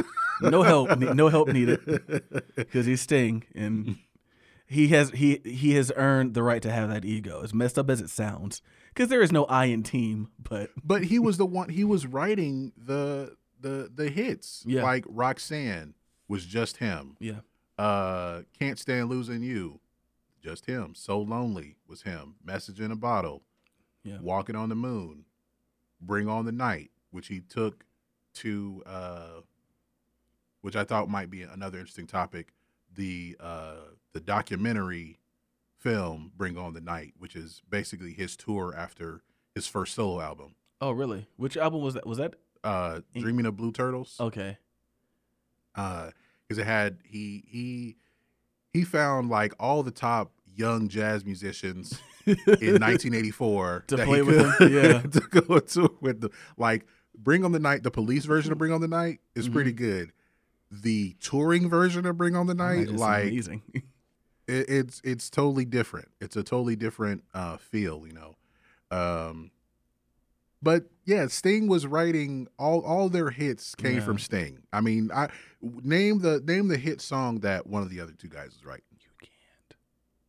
Okay, because you can't. no, it's just, it's just, yeah, and, and that's the thing. So you got to put ego aside, and I think everyone, because they were so talented, they all had egos, but Yeah, they were talented musicians. He was a talented writer, I, and I, I believe he was a more talented writer than he was a musician. He wasn't a bad bass player, but like he wasn't, he wasn't Les Claypool. I'm trying to think of who was, you know, big back in the '80s. He wasn't like a virtuoso on, on his instrument in the way that you know the the talent level that Andy and Stewart had. He wasn't there, and I believe, in, if anything, Stewart was the was the most talented member of the band from a musical standpoint. But he was a he was a really really good writer, um, and I think when you're in a band with a really really good writer, just let them write. yeah. Just you know, don't get upset, don't get your feelings hurt. Just let them write. You know. and what was because of the the tension i guess um they recorded their parts in separate rooms. They were at the air studios in montserrat which is uh in the caribbean. So they had this beach setting i guess you'd say. Uh, that's where the uh, session started. And they were in separate rooms. Uh, stewart copeland had his drums in the dining room That's interesting. Sting was in the control room, and Andy Summers was in the studio, actual studio by himself. uh, according to co-producer Hugh Padgham, this was done for two reasons: uh, to obtain the best sound for each instrument, and for "quote unquote" social reasons. Hmm. Social reasons, so they didn't kill each other. Pretty much. uh, Padgham also said that subsequent overdubs were done with only one member in the studio at a time. Uh, so, uh, but I think mostly so they wouldn't kill each other. Yeah, Yeah. I would agree with that. And then they also recorded at Le Studio in Quebec. Um, and this was up until about four or five months before the album actually came out. Um, oh, and during the recording of Every Breath You Take, Sting and Stewart Copeland actually came to blows, and Hugh Padgham nearly quit the project. I wonder who won. only I think only Hugh would tell the truth. Stewart's not admitting he lost. Sting's not admitting he No, lost. They both won. That's what they would say. Um. So yeah, that was uh, um, with that song in particular, um, with them being uh tensions, personal tensions, um. The tensions almost led to recording sessions being canceled until a meeting involving the band and the group's manager, Miles Copeland, who was Stewart's brother, resulted in an agreement to continue. Um, and then they added some other parts. Um, so so I mean, I guess we know why this was their last. Yeah, uh, Stewart Copeland says, in my humble opinion, this is Sting's best song with the worst arrangement. I think Sting could have had any other group do this song, and it would have been better than our version, except for Andy's brilliant guitar part. Basically, there's an utter lack of groove. It's a totally wasted opportunity for our band, even though we made gazillions off of it, and it's the biggest hit we've ever had. That sounds so salty, man. It's all the salt, Jesus, man. all the salt. You can't even. wow. Okay. Okay. That's, that just sounds like sour grapes, man. That just sounds like you had a song that you. He, he, he tried to get it. He tried to sneak a second song. He on the tried to album. get it there. I He was that's like, was. "Nah, man, I got the song called "Every Breath You Take." Another one, Sting. Another one. Come on, man. Or, I- or he tried to like do something extra, and Sting was like, no, no, it's like no, it's probably like this. Like, like Andy and Stewart worked so hard on their songs for for weeks, right? Sting comes in, hey, I got this song I wrote last night. Uh, "Here." They hear this like, "Fucking it's brilliant." like it's brilliant. Jeez, it's, it's a good song. How long? Two hours? Jeez. no, no, no. It's shorter than that. It's like, how long did it take you to write it? Um, I don't know. I was like half asleep, probably like 10, 15 minutes. Stewart like puts the, puts his lyrics away. It's like, yeah, man, that's cool, man. We'll do yours. We'll do yours. oh, what's that over there? Ah, nothing, Oh, man. not, uh, it was just um, My grocery uh, list. Yeah, Yeah, yeah. yeah. Going to the grocery store later. Your groceries rhyme? Yeah, yeah, yeah. Why not, man? you know, bananas, uh, uh, bananas. You know that that stuff. You know, you got you got to have bananas. That's a real lyric too. that just sounds like sour grapes, man. Come on, come on, Stewart. Just just let it go. Oh man, all the salt. Yeah. Um, uh, what else kind of stood out to you about about the album? Anything production wise or um or songwriting wise? Well, kind of like we mentioned, there's more use of excuse me. There's more use of of synthesizers, um, and it has like I feel like the two title tracks because there's two of them, Yes. Synchronicity one and two, have a very like futuristic feel to them. Yeah, So admittedly, like I knew a lot of the other songs on the record for a long time, but both synchronicities are not songs I really knew until maybe like three years ago. Um, as a matter of fact, I had kind of discovered them the week I had them as a um as a uh, earworm. Um, yeah. I think it was the the second one. yeah, synchronicity too. Yeah, um because i was you know I just picked up drums and it was a fun beat to try to play along to so i wasn't really familiar with that one every other song on there though like all the singles i knew king of pain was like one of my favorite songs of all time um and is admittedly my favorite police song with wrapped around my finger very close second but like it's a very futuristic song and thinking back to other stuff they've done i can't think of anything off the top of my head that sounds this futuristic and i felt like that really kind of defined the feel of the album Well, this is, um, you know, if we're going to look at the the era of new wave, mm-hmm. this is the the quintessential new wave album. yeah Um, you know, I think that with other new wave albums, I think a lot of people were thrown into that just because from an image standpoint. Yeah But with this, this is a new wave album because of how it sounds. Like it's the combination of uh, you have the, the the rock elements, the punk rock elements, a little bit of reggae because that's where they came from, yeah and the synthesizers and and the the futuristic sounds, the the the, the lyrical concepts, or, or you know where he's getting these lyrics from. Like synchronicity is inspired by Carl Jung's theory of synchronicity. where is Sting finding the time to read this stuff? Well he's only spending 15 minutes writing songs so he's got all this time Did he just read the first page? It's no, like- no, no. Actually, no. More time was spent reading than writing. then- and then like he like memorized the whole book. Like, okay, we can use this and make make a song out of it. Uh, and there were good songs it's like it's the weirdest subject matter that he's writing about and it's still good you know yeah but yeah th- and you know with this song i do feel like every now and then he his songs kind of have like a sense of urgency in them and you you kind of get this from this song too so like when i hear it it even with the futuristic stuff it still sounds like yeah sting wrote this it just still sounds like it you know there it's just a good song I mean, the the songs that people hear when you think of the police, yeah you're hearing this. These are the they're Sting songs. I mean, no. Let's be honest. No one's thinking about oh my. uh No one's thinking about Mother or Miss Gradenko right now. No, they're not. And if they are, they're related to Andy Summers and Stewart Copeland. they're related to them, like, uh, uh, you know, that that Sting guy should let them write more songs. uh, I put out a, a story on our Instagram uh, with this song in the background. yeah, I saw. Um, with with this song, um, well, I like there was like that. There's the the sense of urgency with this Yeah. song, um, and just as far as like you could say that uh, as the kids might say, Sting was in his bag as far as writing the song. That's a new one. Is that like in his groove or something? Yeah. Okay, nice. I've heard of get that bag, but in his bag. Anyway, like like going to your bag you- what you do well. Uh huh. You know, you you going into that. That's dope. Um, Is that still cool?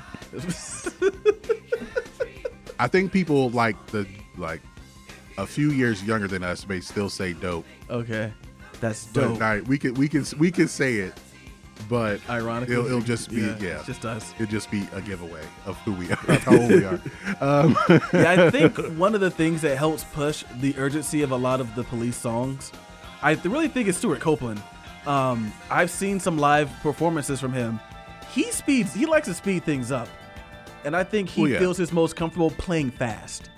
Um, because I can listen to some of their songs where the tempo is supposed to be slower and it's a live version. He's just he he's going, he's going, he's going, and I think he's one of those people who just like he plays better when he plays fast because he just sounds so comfortable and like he loves to fill up space with all like with so many different things. He's got all these splash cymbals. He's got rototoms. He's got this. He's, like he fills that space up. I think he's like, oh, I can do it if I'm playing fast because I don't have to do too much of anything. yeah, um, I kind of uh, what got me is in like hearing like what he sounds like as far as a drummer is hearing. Uh, it wasn't on this album; it was on um, Reggatta de Blanc. Mm-hmm. Actually, the the the song Reggatta de Blanc. Yeah, um, in which I kind of like paid more attention to like how he's what what fills he's playing and kind of the his he's playing in a way that you would if any if they had any other drummer they, it would sound different I think it would as well. it would probably sound boring compared to what he actually did I agree. um interesting enough with with synchronicity um uh they don't know the connection between the two, two songs between synchronicity one and two sting has not explained it um and uh stewart copeland actually hated starting these the the tour starting the concerts with either of those songs really? Did he say why? um, uh. He said none of none of us in the band can remember which one is which. the, the only way I can keep this straight is that Sync One has Sting's cool sequencer part, that dunga dunga dunga thing, that to this day, uh, that I to this day get all the credit for. People think it's me playing some percussive instrument and I have to put them right. It was real Ramalama way of starting our set on tour, though it almost killed me to start with that kind of onslaught every night. It's a it's a blistering tempo. That's got. Let me see here. I'm gonna guess that that is probably close to 130 to 140 beats per minute.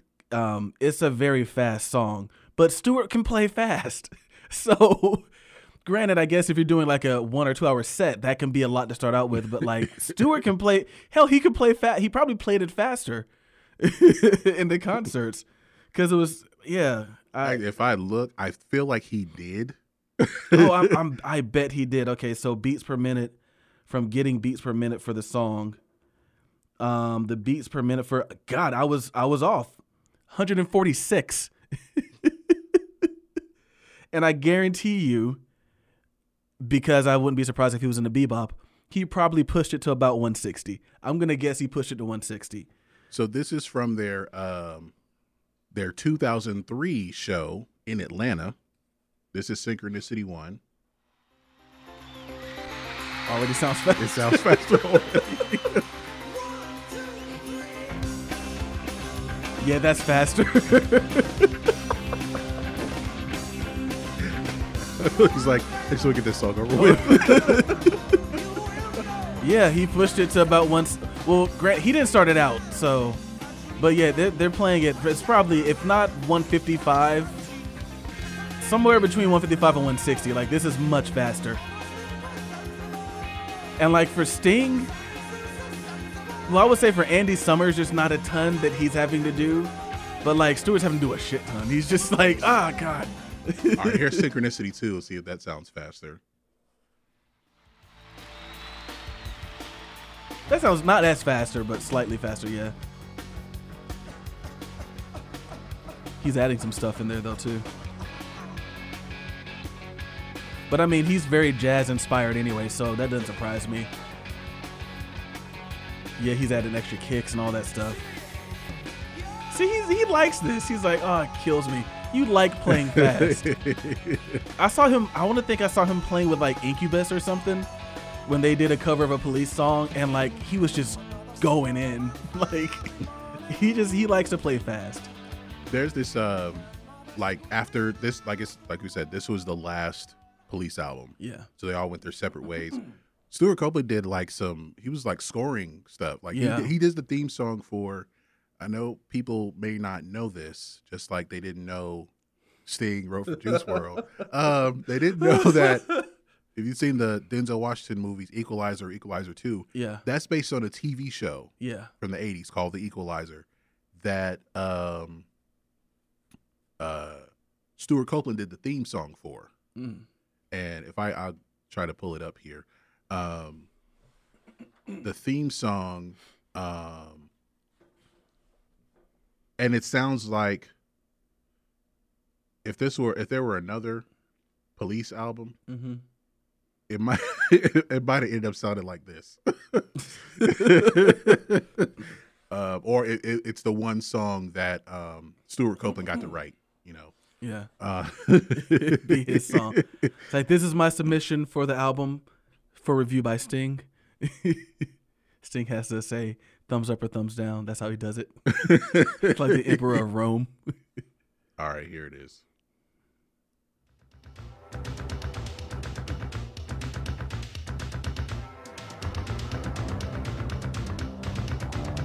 It sounds like some of that Chicago stuff they put out. In the eighties, Yeah. Was this from the 80s? yeah. Okay, that makes so much sense. I've never seen the TV show. The Equalizer. I've seen the movie. Um, but yeah, this is the kind of stuff that Stewart Copeland ended up doing, and uh, let's see what else he ended up doing. Um,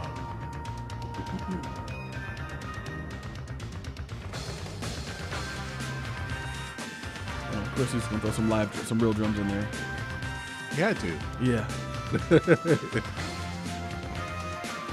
Uh, he did uh, soundtracks for Wall Street, um, See No Evil, Hear No Evil. Okay.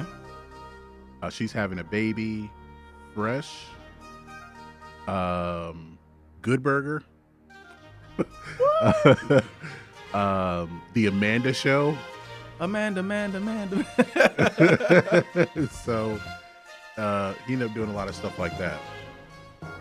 Okay, this as far as the theme song, it didn't get this far. yeah, I was say like this is first- like really going in. They're like, all right, Yeah. you can you can stop now. yeah, it ended here. So he did the Ended theme song, section. the soundtrack for Spyro. Yeah, Those okay. I remember those games. yeah, for Spyro and Spyro Two, Spyro Year of the Dragon. So yeah, so that's the kind of stuff he he ended up doing after. Um, but back to back to this album here. Um, one of the songs that I guess everyone knows uh, from the album is uh, "Every Breath You Take." Yeah. and it's kind of the song that it's kind of weird how this happens to where there's always um the song that the band they they don't like it but they wrote it i mean i know well sting wrote it Yeah. but still like even i don't think he even likes uh he i don't think he even likes performing it all that much Yeah. But it made. but I think also part of it is that it gets misinterpreted. Yeah. like it's about it. It's a stalker anthem. But people play it at weddings. I think like there's a clip where it's like, "Uh, yeah, we play, every breath you take was our wedding song." Um, That's creepy as hell. good luck. that will not be played at my wedding, people. if it starts playing, I'm running to the DJ. Like, cut it, cut it, cut it, man. Starting off the marriage wrong. like, no, don't play this song. Um, but with this song, like you know, being a hit, um, just being a the worldwide smash. Yeah. Um, kind of wanted to bring up the It's even coming an ominous oh, it cut video. off. He's, you know, he's standing there playing the stand-up bass. There we go. it's black and white. Yeah. Uh, the video was directed by Godley and Creme. Who's that? Um, they were in the band 10cc. Yeah, the song "I'm Not in Love" in the 70s. I think so. I should know this. I'm in a 70s band, but I have to check it out. I don't know. I, I'd have to hear it to know. Um, I mean, it's a very haunting song, and it's funny because like I don't like it as much as I used to, but this is totally the type of song that I would like and the type of song that I would write. Um, yeah, but my favorite part is honestly the is the bridge. Like everything else is kind of boring. Um, yeah, but it's just yeah, it's just kind of a I liked that the song was. Um, it just seemed like it was. It's a very simple, simply written song. it's a Um, very hard guitar part. Yeah.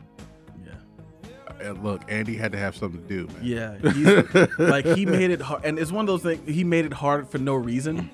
Like he does these incredible stretches on it's in like an A flat. Like he could have easily, or granted, maybe he got mad at Sting. And Sting's like, he's like, Sting's like, I wanted an A flat. He's like, why not an A? Because I wanted an A flat. and so like instead of being able to play open chords, he has to play like these huge, like he's stretching like several frets to play that A flat to get those notes. Like I can't. I've tried to play this song. I don't know.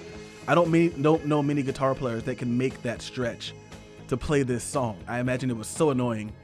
Um, when all you had to do was take it up either a half a step or down a, or down a half a step, and you can just play some open chords and make this easier. I would have been so pissed. What's weird, like with this song, uh, it says, um, well, like I said, like he said, one couple told me, "Oh, we love that song. It was the main song played at our wedding," and I thought, well, good luck. Yeah. Um, and he in the video he appears angry, and he told uh, BBC Radio, "I think the song is very, very sinister and ugly, and people have actually misinterpreted it as being a gentle little love song when it's quite the opposite." Yeah. No joke. Uh, Gary T. Marx, a sociologist of surveillance studies, wrote that while the song is a love song rather than a protest song, it nicely captures elements of the new surveillance, uh, like every breath you take for breath analyzer, every step you take, like to an electronic anklet, and every value break to voice stress analysis. Oh God.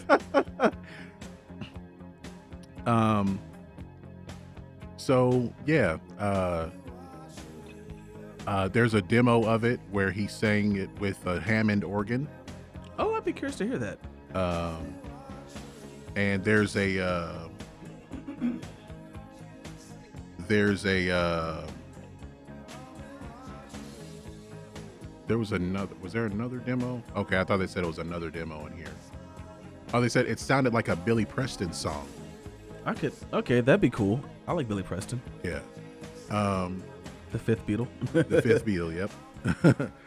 um, so yeah, I mean that this song ends up being the smash hit. Um, it won. I know it won some awards. Um, it uh, it was one of the Rock and Roll Hall of Fame songs that shaped rock and roll. mm-hmm. Uh, Billboard has it ranked number 29 as their greatest all time Hot 100 singles. Uh, then it was number 25 on their all time top 100 songs chart. That's interesting. Uh, I don't even think it's their best song, but I mean, it's I get it. It's the one that people relate to the most. It's a love song. In quotes, in quotes, in quotes, I should say, quotes. a love song in quotes. Um, well, it's a song about relationships, and those are typically the songs that people relate to the most.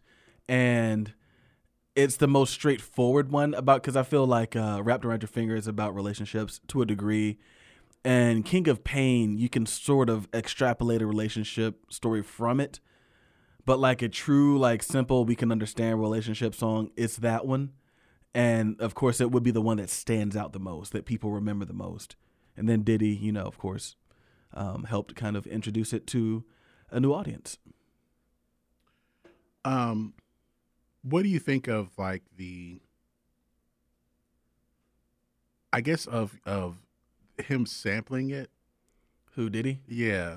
Um, was well, it's Puffy back then, so I have to say that. Oh yeah, yeah. He, Puffy. Puff Daddy, Puff Daddy. Um,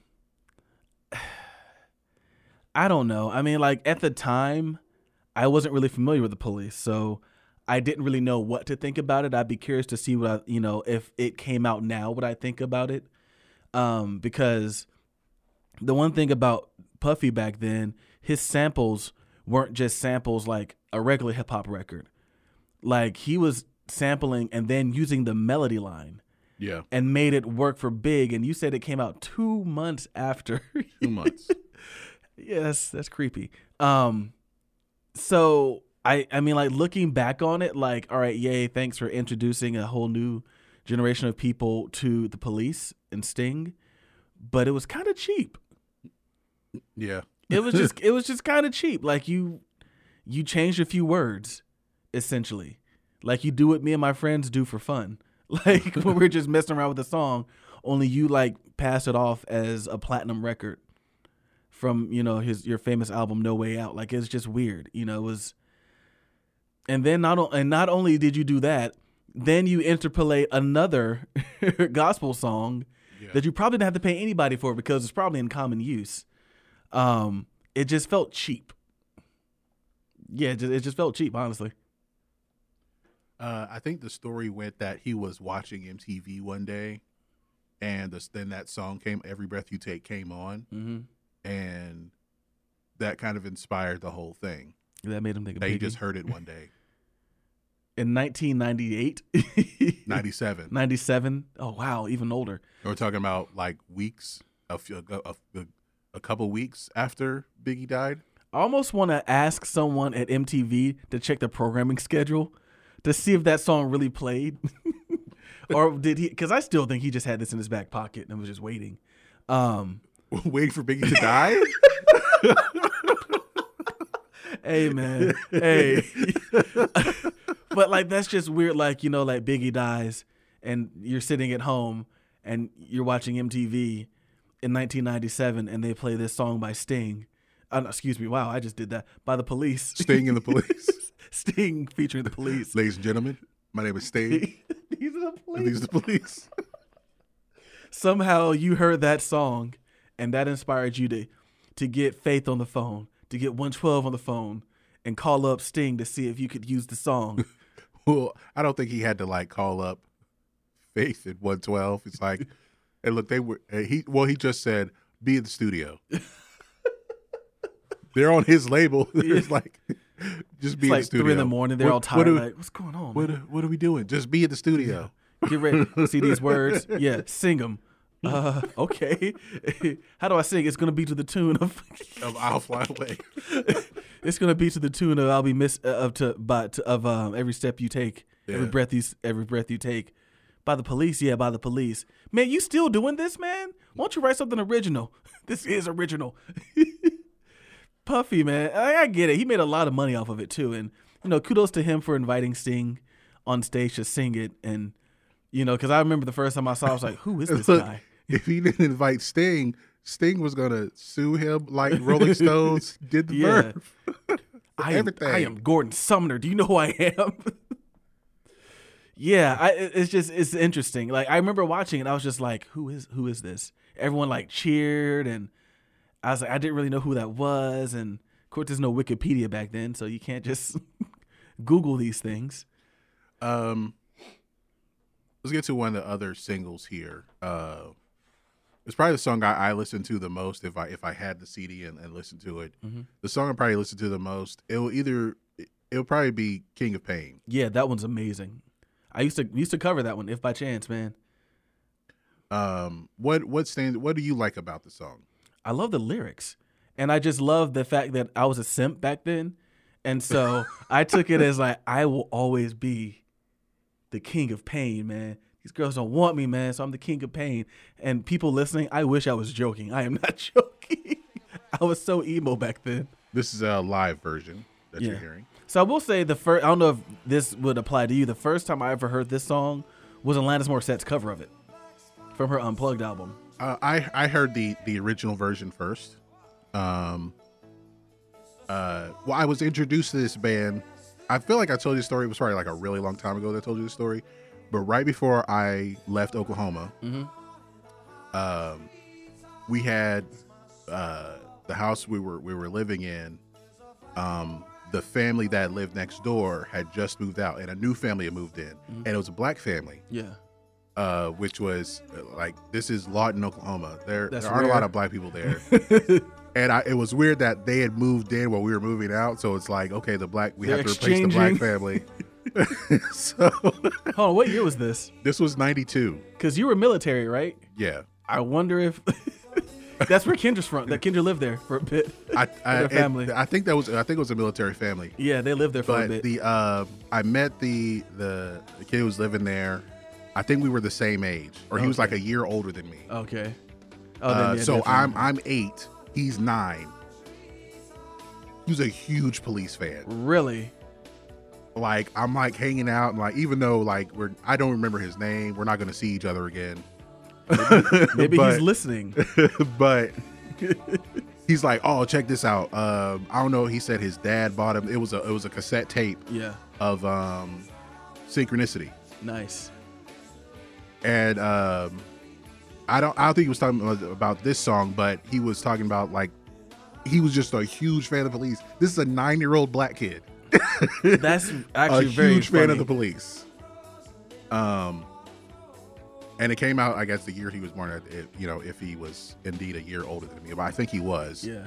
but uh, that was my introduction to the police um, and listening to, to them later like when i got into into high school and i think i found synchronicity at the local library. Nice, nice. well it was the one on the base. It was the one on, on the on the um, on base uh, library that i found the cd so um no it was their greatest hits. It was their greatest hits one but it had king of pain on it.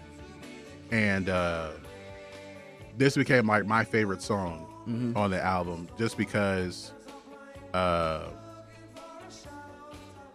I I, I you had that that, connection to the lyrics. You yeah, know? I love that line. A blind man looking for a shadow of doubt. Like they're like a lot of the the, the lyrics are just absurd. Yeah, And then he and then he goes in the chorus. I I've stayed here before inside the pouring rain. Like I will always be the king of pain. Like it turns into like a love song in the chorus, but the verses are just like they're bleak. yeah, You know, there's a huntsman. There's a um, there's a fox caught in a huntsman's trap. Like there's the most bleak lyrics. I have stood here before inside the pouring rain. like um, this was another one. Um, uh, with Sting reading Carl Jung or Carl Jung, and Arthur Koestler. okay, Um, he said that uh, Arthur Koestler was enthralled with parapsychology and the unexplained workings of the mind, which also partly inspired uh, Ghost. He had a he had a book called Ghost in the Machine. Mm-hmm. Um, Oh God, I just realized they, they have an album called Ghost in the Machine. Yeah. Okay. it's all starting to make sense. so this was Sting uh, doing more reading yeah, Jesus and, Christ. and man. writing the song in five minutes. um, but yeah, this was a song I played on repeat when I had that Greatest Hits album. Um, and even though like uh, I don't think I made it public, but I do have a police covers playlist on Spotify. Branston had a really Branston, It's no longer there though. it's not there. Yeah, they took the whole album off. Wow. Yeah. So the the Policia album, Mm-hmm. yeah, because they had a um a cover of Fall Out Boy's cover of Roxanne, Roxanne. on there as well. So uh, you'll have to go to YouTube to find that. Yeah, I listened to it on the way down actually. yeah. These lyrics though, so like there's a little black spot on the sun today. And like that's that that always just made me think of like someone staring at the sun to see the little black spot. Like it's just the lyrics. Same old thing as yesterday. There's a black hat caught in a high treetop. There's a flagpole rag and the wind won't stop. And then it just goes, I've stood up inside the pouring rain with the world turning circles around my Yeah, it's just it's it's just yeah the the lyrics are just I don't want to say they're nonsensical because in their own way they make sense. Yeah, individually Oh yeah, you can relate to them. Oh, yeah. um, and of course, uh, as you mentioned before, Alanis Morissette's cover of it for her Unplugged album. really good. Yeah, um, uh, I, I I I enjoyed that that version as well. Yeah, I didn't understand at the time when I heard it when she started singing the lyrics and everyone starts clapping. I was like, I've never heard this song. Is this a new song by her that that everyone knows and I just don't know? And then when I realized, I was like, oh, they're clapping for the police. That's why. Um, on the Billboard Hot 100, King of Pain w- went to number three. Every Breath You Take was number one. hmm Um King of Pain was number three. Uh, let me see what the what other singles. Um, well, a song we haven't talked about yet. Um, I imagine it's my second favorite one. If that's what I'm thinking of. uh, wrapped around your finger. Yep, yep, my second favorite. Uh, Synchronicity 2 as a single charted at number 16.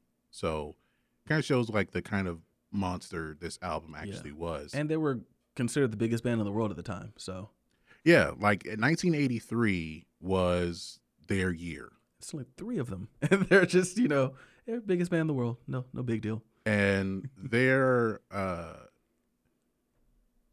and it, it kind of took people a while to kind of realize that Mm-hmm. um that how talented this band was Yeah. how unique they were Mhm. and how um and how good their music actually was Yeah. you know it took people a while to come around to it because you know when they first started the first album's Outlandos d'Amour i think is the first one uh yeah that's the first album. But this is with like punk is getting all of the all of the notoriety all of the pub especially in the uk Yeah. uh and here come these guys that they're kind of punk but not exactly. They're they're they're playing reggae a little bit. Mhm. and it, it's going to throw people off you know? Um but then like roxanne just took off Yeah. um but then like this is like this is a band that kind of quit at the top it's kind of like put like this if Kawhi Leonard retired right now Yeah. That's a very good, very good description. I mean that that's kind of what it's like Come in Um, for about what eight years or so. yeah Put out four great albums, and then deuces. you know uh that's kind of what it is trying to pull up around. here we go yeah. So wrapped around. I remember you tried to do a sample of this song once, yeah but it never, it never came to fruition. Uh, It's hard to sample. yeah There's a there's a lot. So this is another good example of um, Stewart Copeland just filling up space yeah because he can't play fast. so he's doing so and it works. Don't get me wrong, like he is a tasteful drummer, but he is doing the most in this song. Yeah. All the different especially at the end yeah at the end of the song but i liked that how um i liked how he yeah he help just it. added extra stuff can't help it. He just can't help it. and I mean, I like him. It's tasteful, but he just he can't. He cannot. he can't help him. it he can't help himself like, I gotta. He's like, I got a China crash. I got a splash him. I can throw in there. I can throw some toms and some snare hits. All right, let's do this, man. Let's do this. you can even see in the video he's doing too much he's Yeah. playing the uh what are those those brush drums Br- sticks Oh, okay, yeah, he's playing some brushes. yeah It's a very jazz thing. it's like come on man Because I think he plays traditional grip too. He's such a jazz drummer that probably felt so out of place in this band. like, well i mean he's probably okay with okay they like to play fast i can play fast yeah. but then when they start writing some other stuff um He's and this "I was the kind of i feel like this was the video i don't know if it was the last one that they made i think it is this Mm-hmm. They is the last in music vi- separate. They shot separately. they, they didn't shoot separately but i just felt like they were clearly tired of each other um and this it. might have been the time okay like when we talked about chicago yeah. when they made the hard to say i'm sorry video Yeah. the focus was on peter cetera Oh, you right can just feel the animosity. so with this video, the focus is on Sting, and the thing is like, uh, they have a drum set for Stewart Copeland. they have a uh, uh, uh, Andy Summers is playing an acoustic guitar, which this is not an yeah, acoustic there's guitar. no acoustic song. guitar in this song at all. I think that's like we just got to give him something wireless or whatever. um, Sting is just just uh, frolicking around all these candles. Is I this, know how many yeah, candles that it is. okay. I remember that. That was so weird. Yeah, this is the video with all the candles. oh god, that was so weird. It made no sense. They should have done a pop up video on that to explain that. I think there is. I haven't is? found Okay. it, but there is a pop up video about this song. Um, Is this the one where he's like in the classroom too? with the teacher, or am I thinking of Don't no, Stand So that's Close don't Me? that's don't stand so Okay. close to me. Yeah, this is one where it's just candles, like 500 candles. Which has the it has the same type of subject matter though. but Sting is just frolicking around, and um, he has on his sunglasses, and uh, he's got he's got the stubble, and that's like that was like the '80s look, right? Yeah. Um, you know, George Michael or Ah, Billy yeah. Joel. it's like everyone's just coming for money, man. You know? it's like I felt like he was gonna be. He just had that type of interview. Oh god. He's like, I gotta break free of Stewart and Andy, man. They just they just all want something from me. Like I felt like he was already writing "Dreaming of Blue Turtles." He was already writing that album. Gordon Sumner Sumner has to look out for Gordon Sumner. Um, And I love the way it picks up in this last verse. yeah, Like it's just it's just a good song, and it's a really close tie between this one and and King of Pain for my favorite song because I like the musicality of this one. Like just the way it picks up. There's no real bridge to it, but like every verse is a little different, and then this one picks up and yeah, servant is your master. Like it's just yeah. of course this is uh, Sting reading, yeah. more reading, Oh, yeah. uh, referencing uh, Scylla and uh, Charybdis, uh, which he references in the first verse, uh, and also the German legend of Faust. Okay, there's a lot going on there. In one song. Yeah. um, so making reference to that. Um, and also, if you if you're looking at the video, the knocking down of candles, it was just supposed to be one scene because some of them in a circle, but then I think at the end he just starts knocking all of them over, and that wasn't supposed to happen. um, but yeah, I wanted to get to the end of the song where Stewart just starts adding stuff. yeah.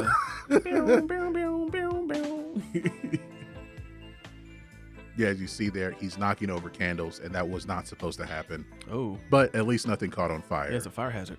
I hope they don't make us light candles at this thing at our wedding. We don't want to do what if it anything. was one candle? We don't want to do anything cheesy. So like no sand thing, no candle thing. like we just don't want to like. Oh, we're gonna light this candle to unify our love. Oh, I don't know why that made me think of that. Yeah, no, Stewart, Stewart, Stewart, he does the most, man. He can't, you know.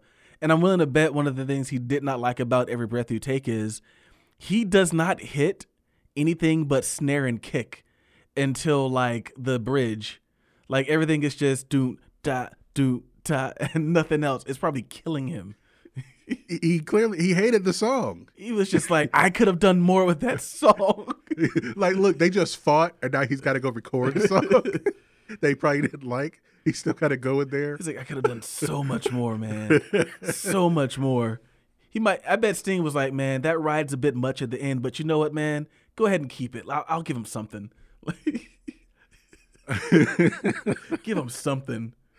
Um, so yeah, a lot of the um, a lot of the songs, or even like even the previous songs, a lot of them came from Sting just reading stuff and and being inspired by it. So that was another one. Um, another, it wasn't a single, but it, it it's um, something that a lot of people listen to uh, from the album. Is "Tea in the Sahara." Mm-hmm. Um, I liked how how jazzy that one sounds, and that song to me is most certainly a precursor to Yeah. Dreaming of Blue Turtles. You read? I was, and I was gonna say, like, it's. I think we kind of saw what Sting was gonna become. Yeah.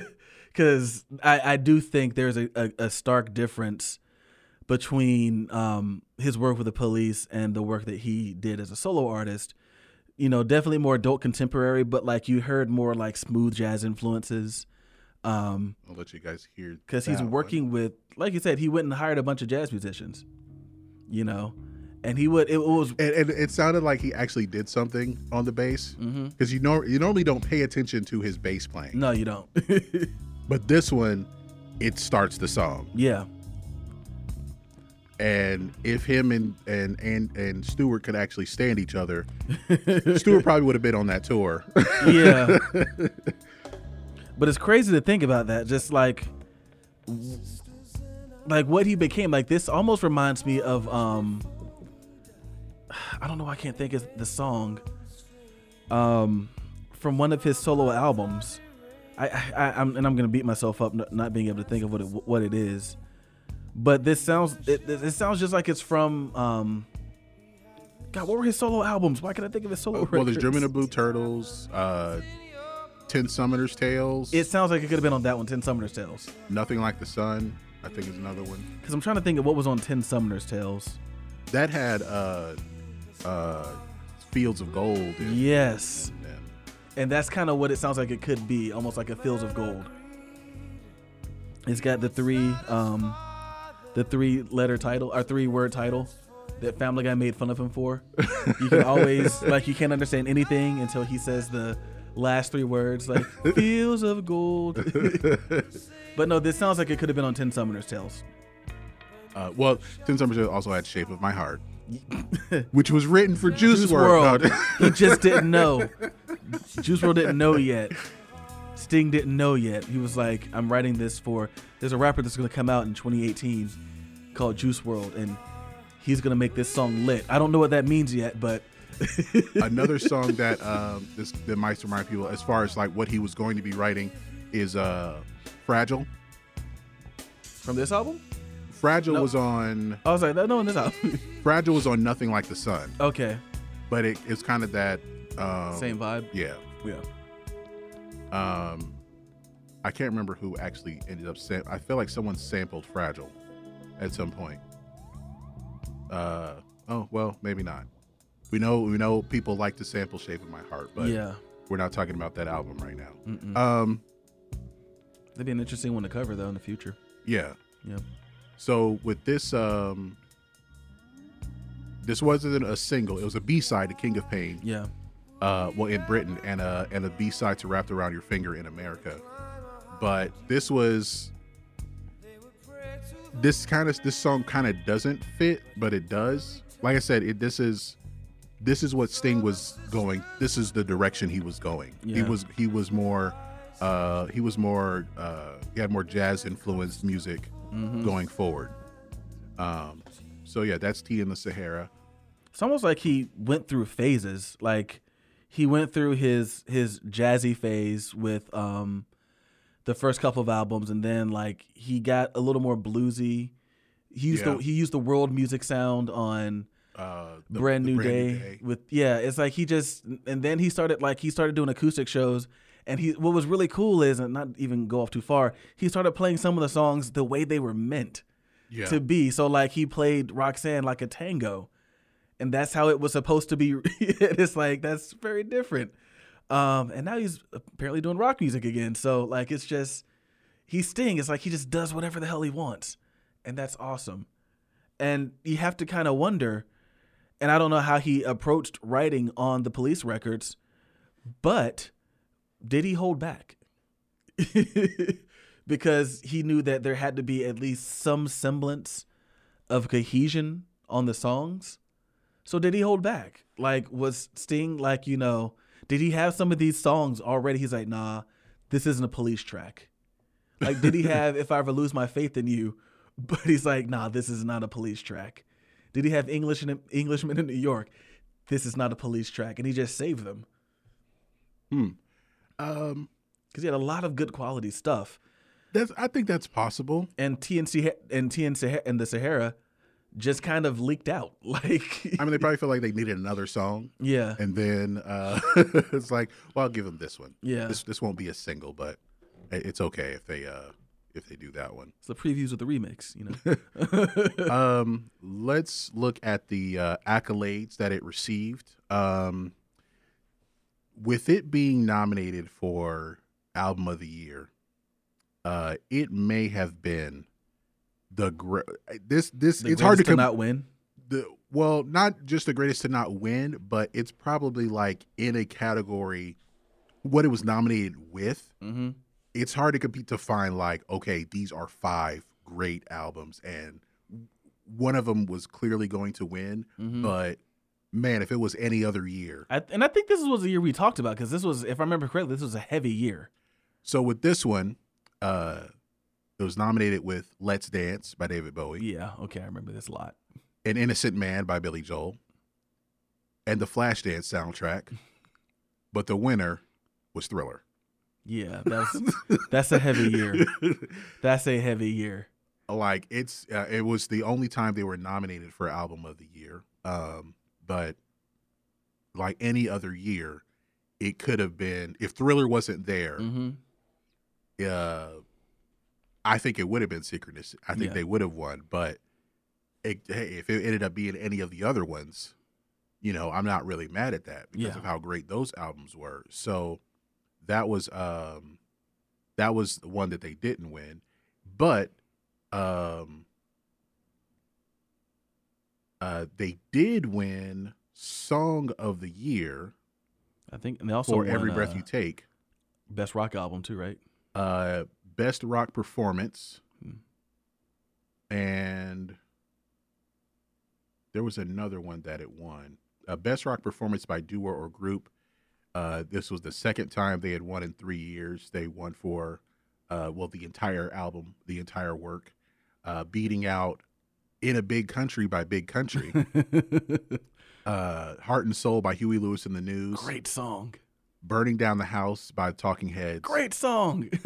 and the album Eliminator by ZZ Top. Great out. That was their comeback album. Yeah. That was the one that had legs on yeah. it. Yeah. Yeah. Um trying to see what else they won here. Man, there's some good stuff in the 80s.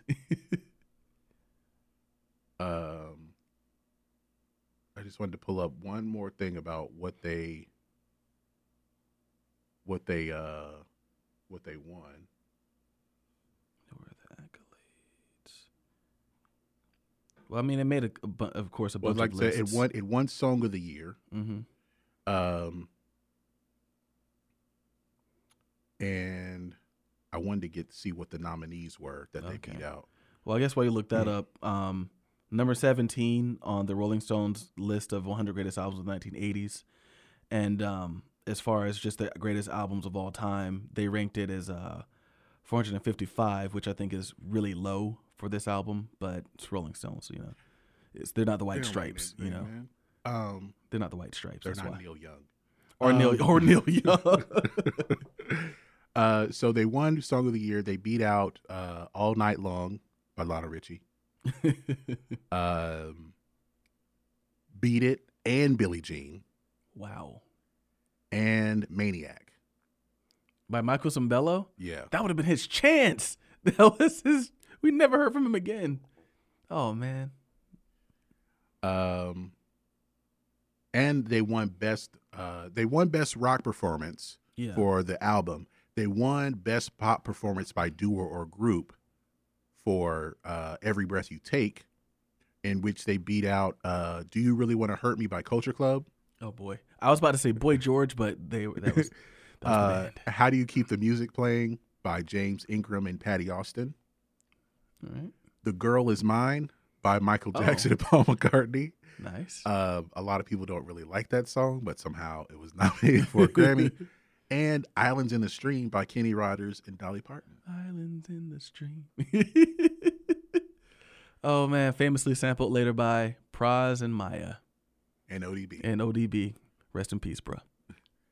Um, so yeah, that will. Uh, those are the the awards that they won. Anything else that you'd like to add about this particular album? Um, so this is one of those records that when we came back to it, I started to realize it was better than I thought. Like I liked it.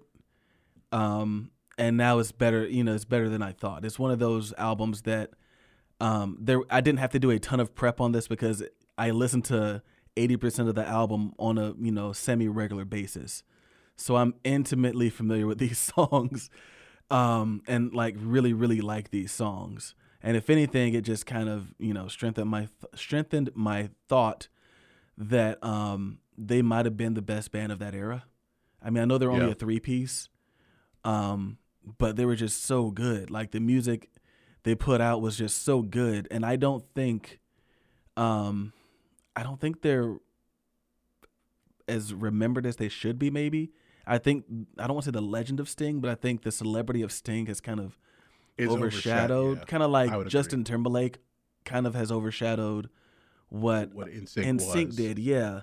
Uh, I remember talking to Mario about that. We were talking about like those artists that are so big they overshadow where they came from. and it it it could there was a uh, I can't remember where it was if it was something for the Grammys or the Billboard Music Awards it might have been or the American Music Awards but NSYNC did a performance Mhm. without Justin Timberlake and instead of Justin Timberlake they had Ariana Grande Damn. and like they took a they like, had a picture and- wherever and it's Mhm. like this isn't the same No, it's not. it's just it's just not the same. I mean, it's cool that they went they that they were there, but I mean, Justin, your tour got canceled. Like, what? what Yeah, why aren't you were there? you? Yeah. Is What it an you ego doing? thing at this point? Yeah, that, I wonder because they made an appearance on the VMAs one year, maybe two or three years ago, Mm-hmm. and it was all five of them. And it seemed like they, but they like performed together for like five seconds. It was like a snippet. Oh, that's kind And I thought that okay, maybe they're going on tour together Mhm. or they're trying to put an album together or, or something like that. But that was it was like never mentioned again.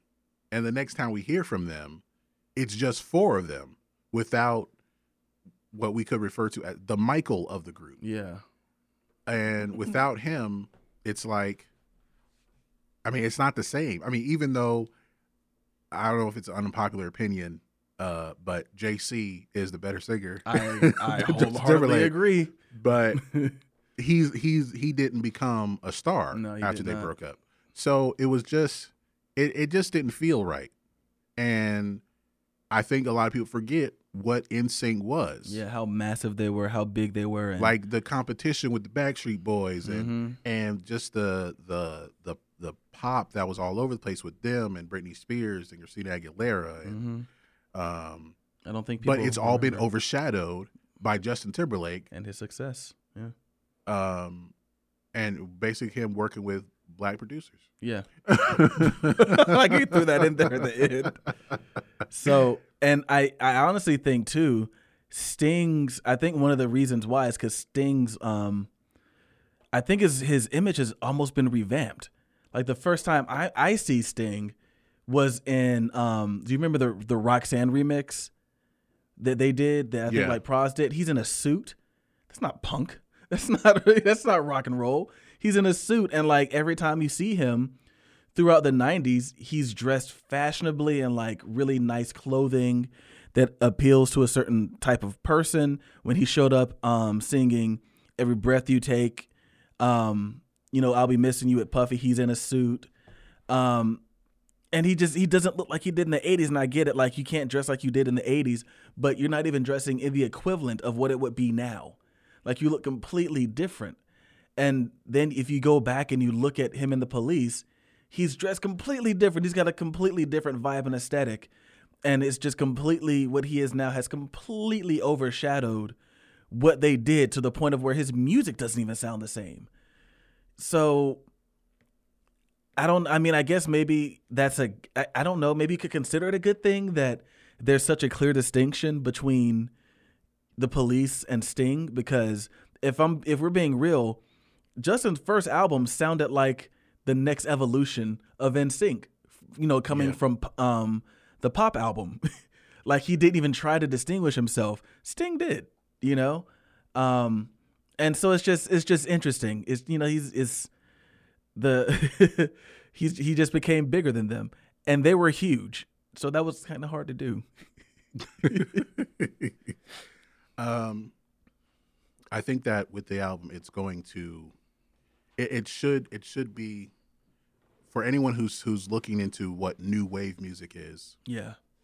That's it's something that, um, it it it it is the it's the definition of a new wave album, Yeah. and, um.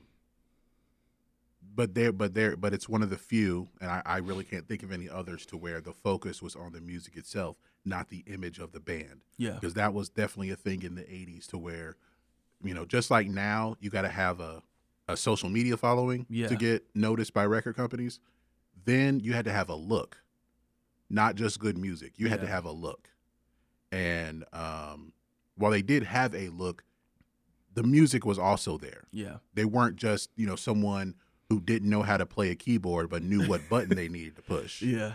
Well, there were you had a really really good writer and two really really good musicians. So I don't think there's any way they would let the music I mean, take. they had they had someone who was who if he wasn't doing music, he would have been a school teacher. yeah, So which is what it was Uh, like. He was writing it in songs. Like yeah. I would have been. A, I'll be a professor. yeah, I don't think they would. I don't think they would let anything other than the music take center stage, even if their record label wanted them to. I don't think Yeah. they would let it happen. Um. So, uh, yeah, you guys should go back and listen to Synchronicity, and you know, it. it who knows what they probably they couldn't go any further from a from a personal standpoint. No. They couldn't go any further, but Mhm. who knows what they could have done musically Yeah. if they were able to stand being around each other. Yeah, I, and I like I said, you know, with the clear distinction between, I mean, and then listen to T and Sahara and the in the Sahara, and I never thought about that. Maybe that's where Sting wanted to go, and he just knew Yeah. they weren't gonna, they wouldn't come with him. Yeah, Maybe they just, he just knew like, yeah, they they're not going to. Stewart Copeland wanted to make songs like the Equalizer theme song. Yeah, like they just, you know, it's like, yeah, I want to do this, and they're, I don't think they'll come with me. well, that will do it on our discussion on the police's synchronicity. Um, you can check it out. Um, well, anywhere that music is streamed or sold, or on YouTube, and uh, they have a Vevo channel. So, Head down to your local Sam Goody. or Fye. Oh. Um, so we'll get to my earworm of the week.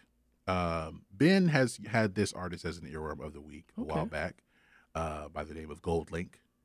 oh And, yeah, oh man, He just came out with a new album Nice. called uh, Diaspora, and um, I was looking to see like, is he like,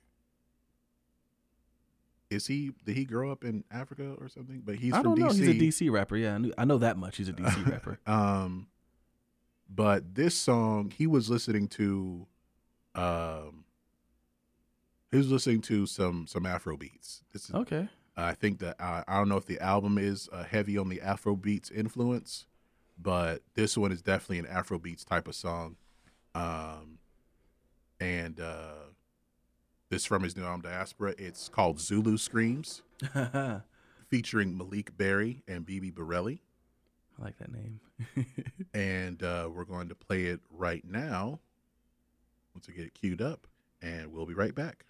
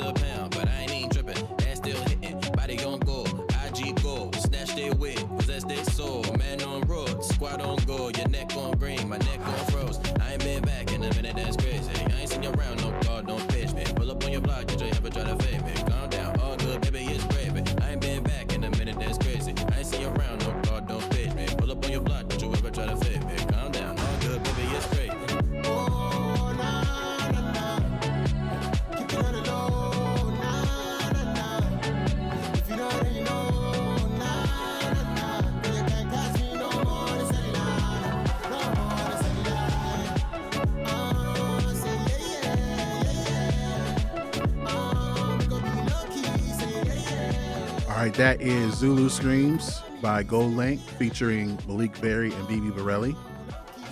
I like that.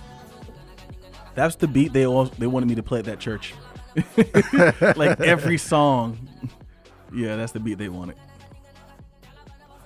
And you can find that on our BTT YHT Earworms playlist right now. Yeah, you hear that a lot in um, you hear that a lot in Nigerian music, Ni- Nigerian pop music. Yeah. They love that beat. Well, uh, Ben. Uh, well, before I before I bring it back to you, um, you can find that song on our BTTYC Earworms playlist right now. Um, it is also on my We Lit playlist, of course. So uh, there's that. Uh, that will bring us to the end of our program. Ben, can you tell the people where we can be found? Yes, I'm gonna look right into the camera. Hi, everybody. So if you're watching this, if you're watching this video, first of all, thank you for watching it. We really do appreciate that. Um, you have found our Facebook page. That is awesome. Um, for those of you who are listening and you would like to watch this video or even watch the future telecasts of us, um, you can go to facebook.com slash by the time you hear this. Um, if you want to go to our website, it is by the time you hear this.com. If you want to find us on IG slash the gram, um, you can find us at by the time you hear this with the letter U. The website and the Facebook is with the word U. Um, and we spell it with the letter U for the Instagram as well as our email address at gmail.com because, We're urban. yes, we is. Yeah, you like that? I that yes. We're not under investigation. Nope. We're not underage. N- Oh, God, no. Roy Moore. He's running again. I don't know if he's running again, but he's complaining that he doesn't know why people are looking at him weird and don't want him in Washington. and someone's like, bruh, like you were trolling the mall for underage girls. like, get out of here. Calling the high schools trying to get them out of trigonometry class. Yeah, man. You're like the the Alabama version of R. Kelly. Everyone knew, but no one said anything. and now all the same, and I will say this is kind of messed up. The people that knew are now probably throwing them under the bus. like I never thought it was cool. Like didn't you give? Didn't you answer the phone at the high school? no, man, no. But anyway, but yeah, we're none of those things. We're none of those things. No, we're just urban. We're just urban. yeah, we're just urban. That's it. You know? Oh, but also underrepresented. Yeah, underrepresented. We yes, we are. We're working on that though. You know, get out and vote. Rock the vote. Mm. but that was ninety seven too, right? That was That, that was like 90, 92. yeah. Rock the vote. Um, Vote or die. That was voted. 2008. I voted, but I'm still dying. Who said that? You told me about that. I voted, but I'm still dying. I don't know. All these, all these. I feel like that's something one of our friends said. Yeah, I think so. All right, so um, but yeah, so those are the ways you can find us on social media as well as the interwebs. Now, if you want to listen to us um, on the go to a, uh, avoid that annoying busker at the train station or the bus station, Yes. um, I'm thinking about getting a suitcase suitcase kit because someone's like, "Oh, if you're busking, this is what you need to use." So I might do some busking. Who knows? Look for me. I'll, I'll put it on something. Um, but if you would like to find us, um, our podcast, because as Greg said, that's what this is. Um, you can check us out if you have an Apple device or iOS device. Check us out in the iTunes or Apple Podcast store because iTunes doesn't exist anymore. Forgot that. Um, check us out on the Apple Podcast Player. Um, if you have an Android device, you can check us out in the Google Music application. That's the uh, last time I checked, the orange triangle that says Google Music. That's where the podcasts are housed.